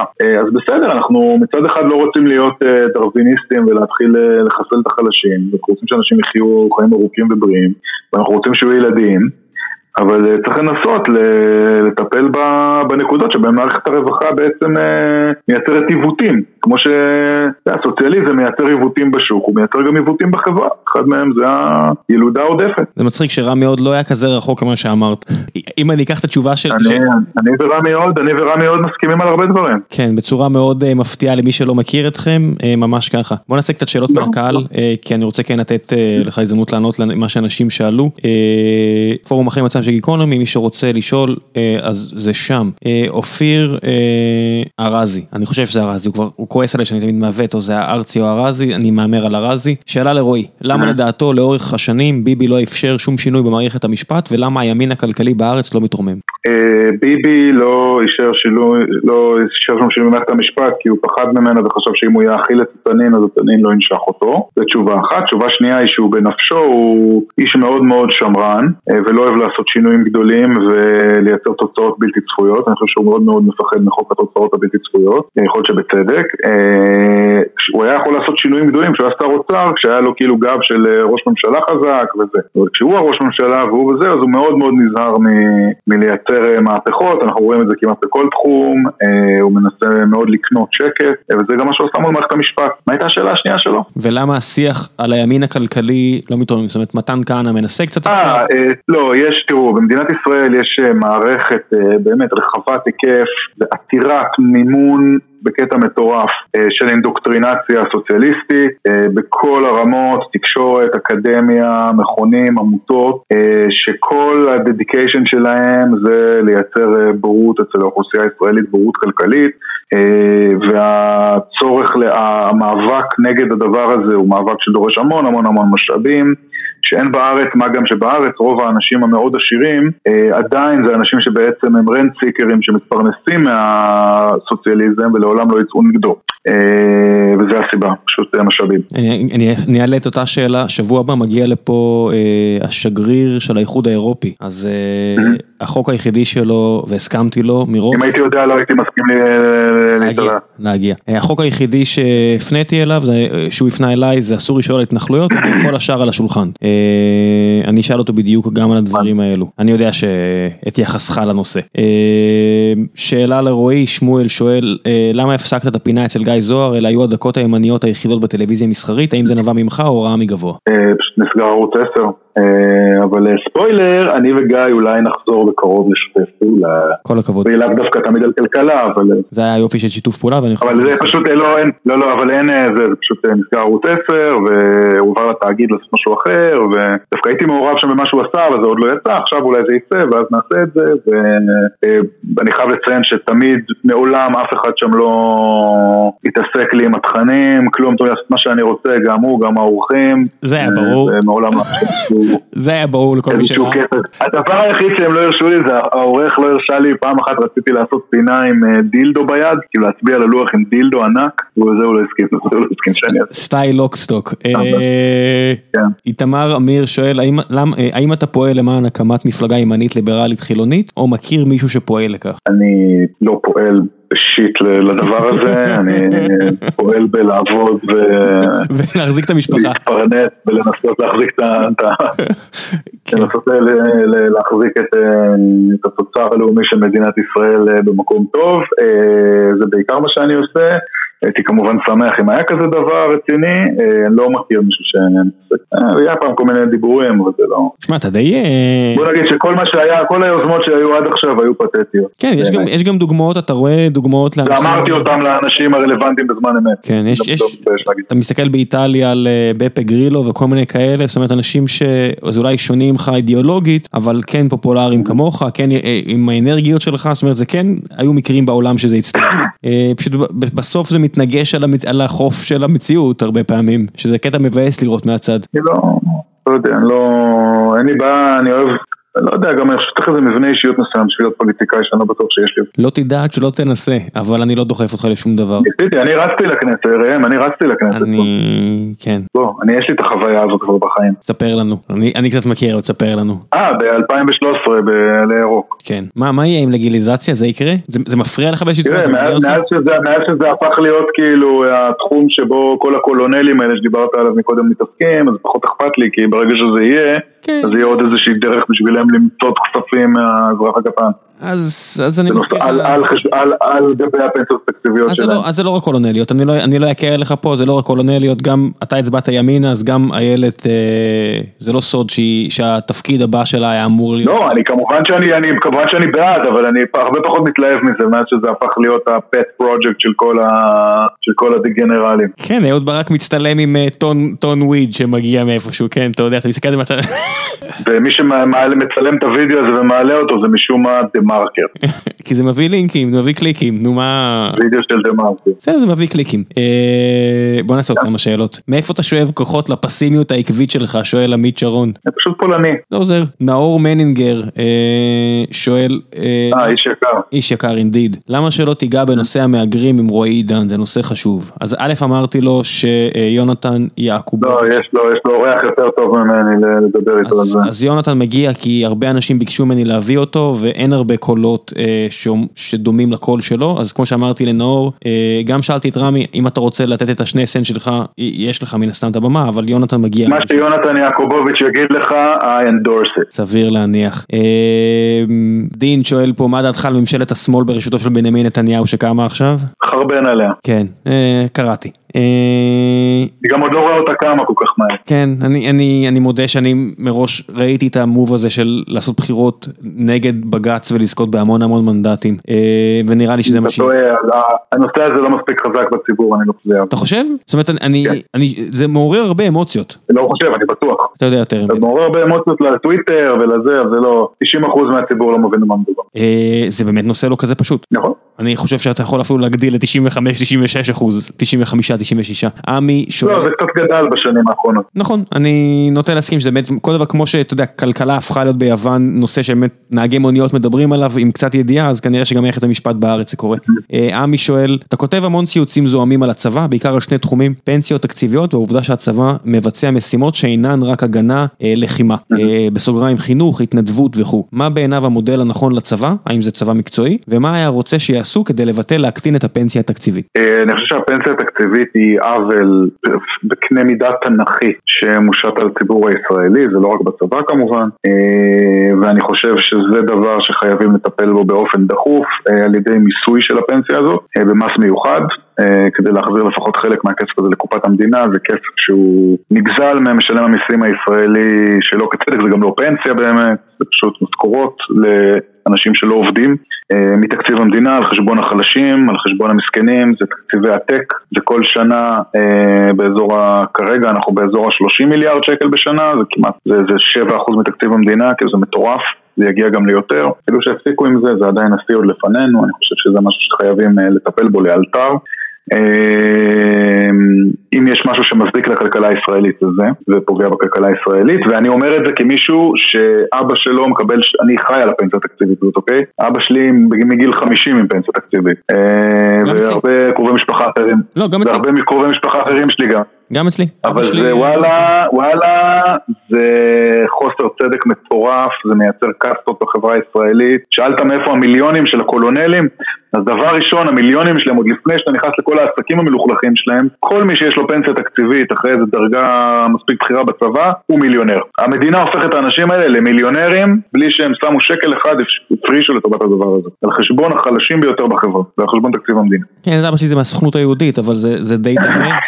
כן, הרבה, הרבה גנרלים השקיעו בנדל"ן. כן, אתה יודע, בסופו של דבר, הנדל"ן שהשתולל בתל אביב. אתה יכול, ברגע שיש לך, ברגע שאתה יודע שאתה מסודר, ומגיל זה וזה, אתה תקבל את הפנסיה שלך, והיא לא תלויה בשוק ההון, והיא לא תלויה במה מיסוי כזה או מיסוי אחר, והיא יוצאת ישירות מתקציב המדינה, ואף לא ייגע בה, זה נותן לך אפשרות לעשות צעדים כלכליים, הרבה יותר זה, ואתה גם כמובן מאורגן, כל מיני איגודים שדואגים לשווק לך כל מיני מוצרים בצורה יותר זולה, בדגש על בתים ודברים כאלה. זה דבר אחד. דבר שני, הנושא של הצבא. אני, זה לא שיש לי כך בעיה עם זה שחיילים הולכים להתנדב או משהו כזה, למרות שאני חושב שאם יש להם ככה בזמן פנוי שעשו משהו אחר, אולי לא תקומות בצבא. הבעיה שלי עם הצבא היא פחות הקטע הזה, שהוא עושה דברים שהם לא קשורים לצבא, אלא יותר תפיסה שלו של משמר הגטו, שהוא לא מרתיע, אני חושב שהוא לא מרתיע מספיק את האויב המיידי שלנו, דווקא ככל שמתרחקים ממדינת ישראל, ככה היכולת שלו קצת גדלה, יכולת ההרתעה, אבל בגבולות אני חושב שהוא לא מספיק מרתיע את האויב, אני חושב שאנחנו מבטרים על שטחים, והופכים את ההחלה של האויב למשימה שמתבצעת בתוך השטח שלנו, שזה לא יודע, זה בניגוד למה שלימדו אותי בבעד אחד, ואנחנו בעצם יוצרים מצב של ויתור על שטחים, זאת אומרת, אנחנו לאורך גבול הצפון, ויתרנו על איזושהי רצועת ביטחון שהיא היום בשטחנו, ואזרחים ישראלים לא יכולים לגשת לשם, זה שטח צבאי סגור, אותו כנ"ל בעוטף עזה, אותו כנ"ל בגבול עם מצרים בחלק מהמקומות, זה לא מקובל עליי בכלל. מה אתה מדבר על אזור נחל סיון וכאלה? נחל סיון. אני זוכר שבאיזה אלפיים וחמש, היה שם שורה של התקלויות מטורפות, שבכלל לא הגיעו ארצה, אתה יודע, לוחם נהרג שם, פעילויות, בלה בלה, לא יפר ביטחון שדה והכל. איפה, בהר דב? כן, וצפונה, ומערבה, whatever. ופתאום אני זוכר, זה בוקר אחד, אני רואה בנות אולפנה מטיילות שם. איזה מדינה הזויה, איזה מדינה הזויה. וכן, גם אני חשבתי על זה, שאתה יודע, שהמלחמה כאילו נכנסה פנימה, אמרתי, בטח יהיה מחיר לדבר הזה, באמת שנתיים, שנה אחרי זה. לא, לא, זה סיטואציה לא הגיונית, שבונים כל מיני, קוראים לזה שרוול נוף ביטחוני, הגיוני, בונים כל מיני חומות, כל הזמן אנחנו מתעסקים בלהגביע את חומות הגטו, זה לא נראה לי הגיוני, זה יותר הבעיה שלי עם הצבא, אני גם חושב שהפיקוד העליון של הצבא הוא ברמה לא, לא מאוד איכותית, למרות שניכר עכשיו שהרמטכ"ל החדש יש מעט שיפור מהשעות קודמים, אבל עדיין, כאילו בואו, בני גנץ, עכשיו אתם כולכם רואים מי זה, כן? הוא היה רמטכ"ל. אני מודה ש... האיש הזה כאילו פיקד על צה"ל.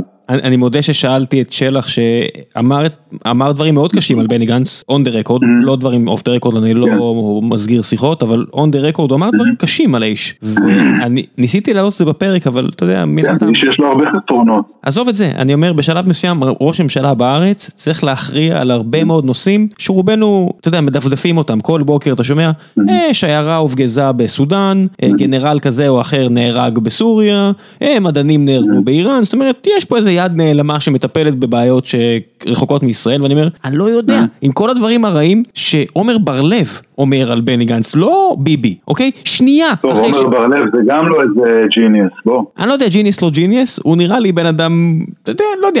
אני אומר, משהו פה לא מתחבר לי, שנייה אחרי שבני גנץ שרח, המחנה שלו מייר לדקור אותו שישים פעם בגב, זה הרגיש לי סטייל המדרגות ביוליוס קיסר ואתה יודע, והחבר'ה שלו, שנייה, שנייה אחרי ההחלטה, כולם מיירו לדקור אותו בגב, אני אומר, אתם כל כך שמחתם עליו שהוא יהיה בפוזיציה הזו?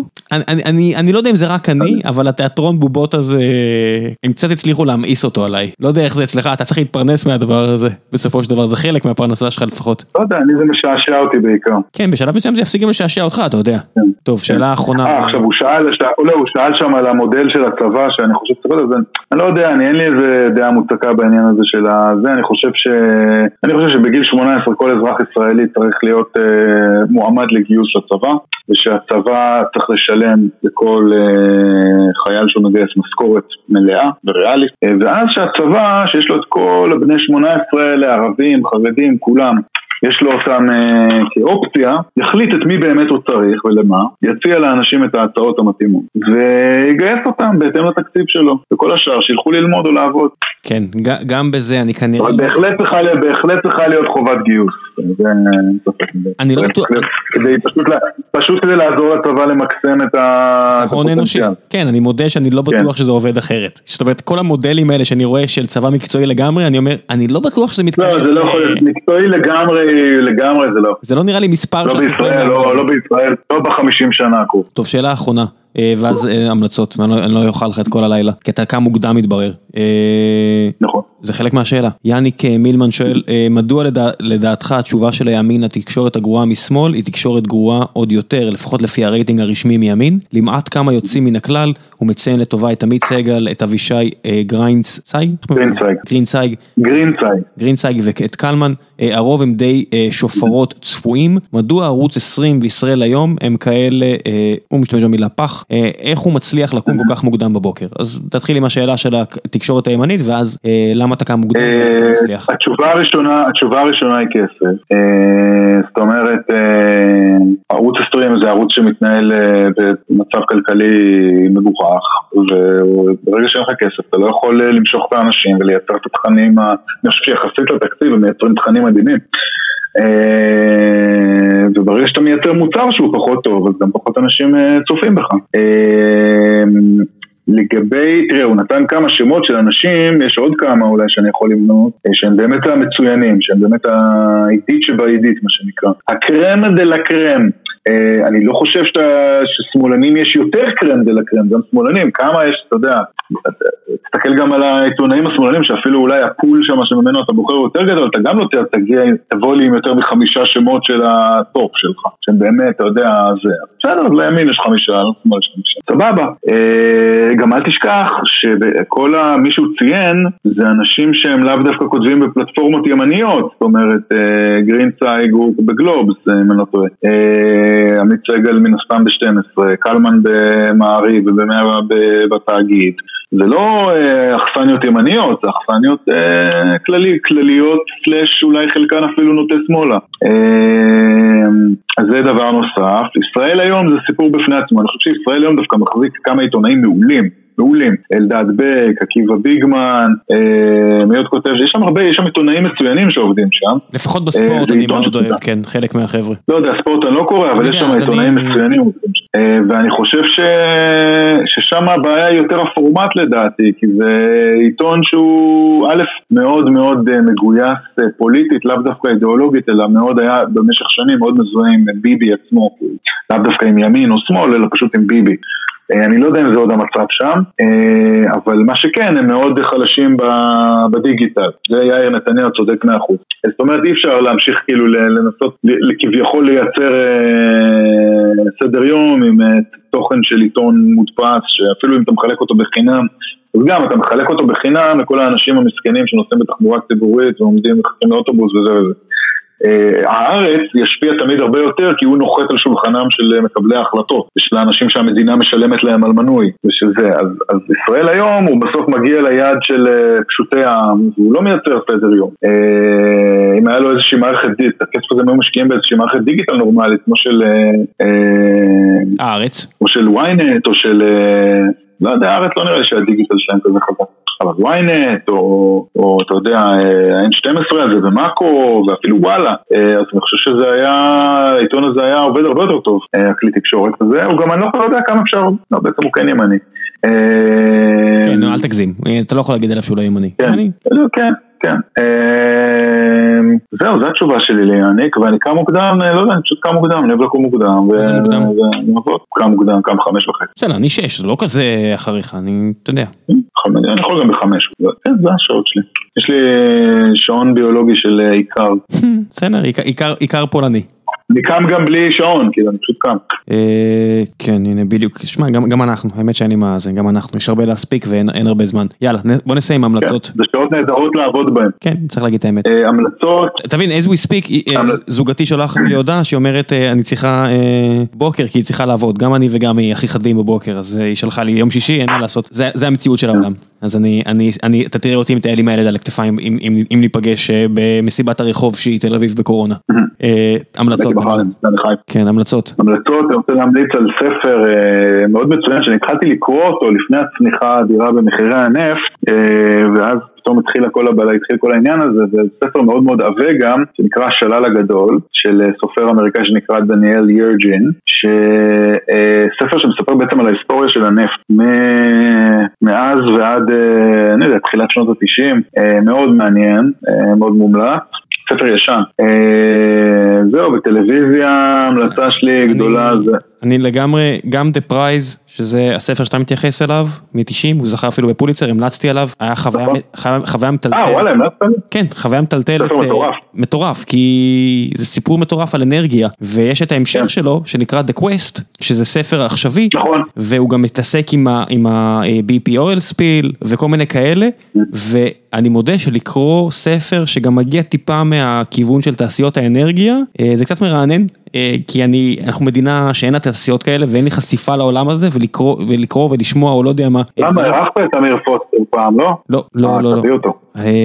אני צריך, אני מודה שאני לא מבין מספיק, אז אני מצטייד ביד, אני מנסה לקרוא גם את The Quest וגם את The Prize. תביא, אני אומר לך, תביא, במיוחד אם אתה מתעניין בזה, תביא את אמיר פרץ פעם. will do, ו... אז זה ספר מעולה, הוא, הוא קיבל פוליצר לא סתם, זה באמת ספר פנטסטי, כן. אני מצטרף להמלצה הזו, איזה פתח. עוד? לא ידעתי אפילו שתרגמו אותו, זה מעולה, זה, זה חסם ש... כן. שהרבה אנשים... תרגמו אותו בעצם. מזמן, יש לי, הנה, יש לי אותו פה מולי, תרגמו ספר... אותו מזמן, הוא ממש, זה ממש ישן, זה יצא בארץ ב-תשעים לדעתי. כן, כן.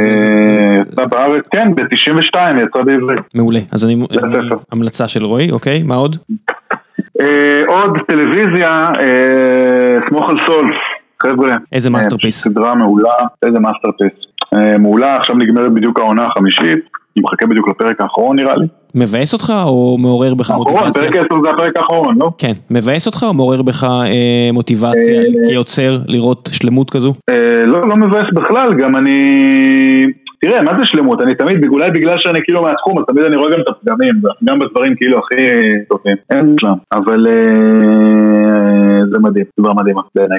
יש עליה הרבה, אבל יש עליה דעות חלוקות לגבי, אני שם לב, יש הרבה אנשים שלא אוהבים אותם. כן, כי הרבה אנשים אהבו את האקשן ואת הפספוס. אני אגב לא כך אהבתי, אני לא כך אהבתי את שובר שורות. שובר שורות היא סדרה הרבה יותר עמך, אני מצטער לומר. Better Call Saul היא סדרה ש... לא יודע, לא התחברתי. לא התחברתי אליה. זה אומנות, והיא לא מתביישת להגיד שהיא אומנות. כן, ממש. מדהים, הסצנות הארוכות האלה, ונדע. אני מסכים. טוב, זה אחלה המלצות, אין לי מה להוסיף. תודה רבה בן אדם. בכיף. תענוג, נתראה עוד מאה פרקים. ביי. ביי. תודה תודה. ביי. זה היה הפרק עם רועי עידן. מקווה שנהנתם ומקווה ששרדתם עד הסוף. לי היה מאוד מאוד כיף לשוחח עמו, וכמו שהבטחתי לכם, יש לי אה, תיקון שמתייחס ל... פרק שקיימתי בעבר עם חיים אר זהב, ומה שבשלב מסוים זרקתי שם איזשהו השטות, אמרתי שהתייחסתי למכתב הטייסים, אמרתי למה צריך להקשיב לטייסים, זה סך הכל עוד לוחמים כמו, כמו כולנו, כמו רובנו, שהשתתפו במערכות ישראל, בטח בלבנון, ואמרתי אפילו איזה משהו שלא נפלו טייסים, יש אויב מאז שמונים ושתיים, והאמת היא שטעיתי, טעיתי בגדול, ולא סתם, זאת אומרת, נהרגו טייסים בתאונות אימונים, ו... וכו וכו, אבל לא מאש כוחות אויב, זה מה שאמרתי, וזה בטח היה שטות, ולא רק שזה השטות, אפילו ציינתי באחד הפרקים עם רועי בן תולילה שהתארח על חבר שלו, דני גומז, דניאל גומז, רב סרן דניאל גומז, ש... הטייס מסוקים, אדם באמת אמיץ מאוד שאפילו הציל את רועי והציל את חייו בכך שחילץ אותו מפעילות בג'נין, שדיברנו עליה ארוכות בפרק עמו, ורב סרן, הוא היה סרן, הוא מן הסתם קודם אחרי שנהרג במלחמת לבנון השנייה, המסוק שלו הופל, וזה היה ממש מהאירועים הכי טרגיים של המלחמה, לא כל הרוג אחר הוא לא טרגי, אבל זה היה ממש סמל, שלדג ב-שש שש תשע נשלחו כדי לחלץ מה שאפשר היה לחלץ, ובאמת סיפור נוראי, נוראי, נוראי, ו בספר של רועי בן תולילה יש קטע שאם אתם לא אה, מזילים דימה כשאתם קוראים אותו, אז באמת אה, אני לא יודע מי אני מדבר פה, אה, שאבא של אה, סרן דניאל גומז מספר אה, לחברים שלו שחוזרים מהמלחמה ויש שם בדיוק גם חתונה, והם נקראים בין האפשרות של ללכת אה, להלוויה ולתת כבוד אחרון, לבין ללכת לשמוח אה, בשמחת הזוג שמתחתן, הם כולם היו חברים, אז הם באים לאבא של אה, רב סרן דני גומז, והוא אומר להם בצורה מאוד מכובדת והירואית, והוא אומר להם האבל שלי גם יישאר כנראה גם מחר, אבל השמחה הזו של החתונה זה חד פעמי, אז לכו ואחרי זה תבואו אליי, והוא כותב את זה בספר רועי בצורה מדהימה, אז אני מאוד ממליץ לכם לקרוא את הספר, ואני מאוד מצטער על הטעות שעשיתי, אז אני אתן לינק פה לדף של רב סרן דניאל גומז בהזכור, כמובן שהוא גם לא האיש צוות אוויר היחידי שנהרג באותו אירוע, אבל עליו דיברתי, אז הטעות הזאת בכלל מביכה מאוד, וזהו, כרגיל אני מזכיר לכם, כל טעות אחרת שאני עושה, שלחו אליי, אני אנסה לתקן בפרק מיד עד לאחר מכן, או בכל פרק שיהיה אחרי התיקון. התיקון הספציפי הזה הגיע אה, ממספר מאזינים, אבל בעיקר מאלדד גיוון ששלח לי אה, מכתב מאוד ארוך באימייל ש, שמספר על הסיפור ועל כמה שצרם לו, אז תדעו שאני קורא את כל מה שאתם כותבים, אה, ואם זה תיקונים, אז אני גם אציין את השם שלכם, כי מגיע. אז זה היה הפרק עם רועי עידן, אה, נתראה בפרק הבא, תודה רבה.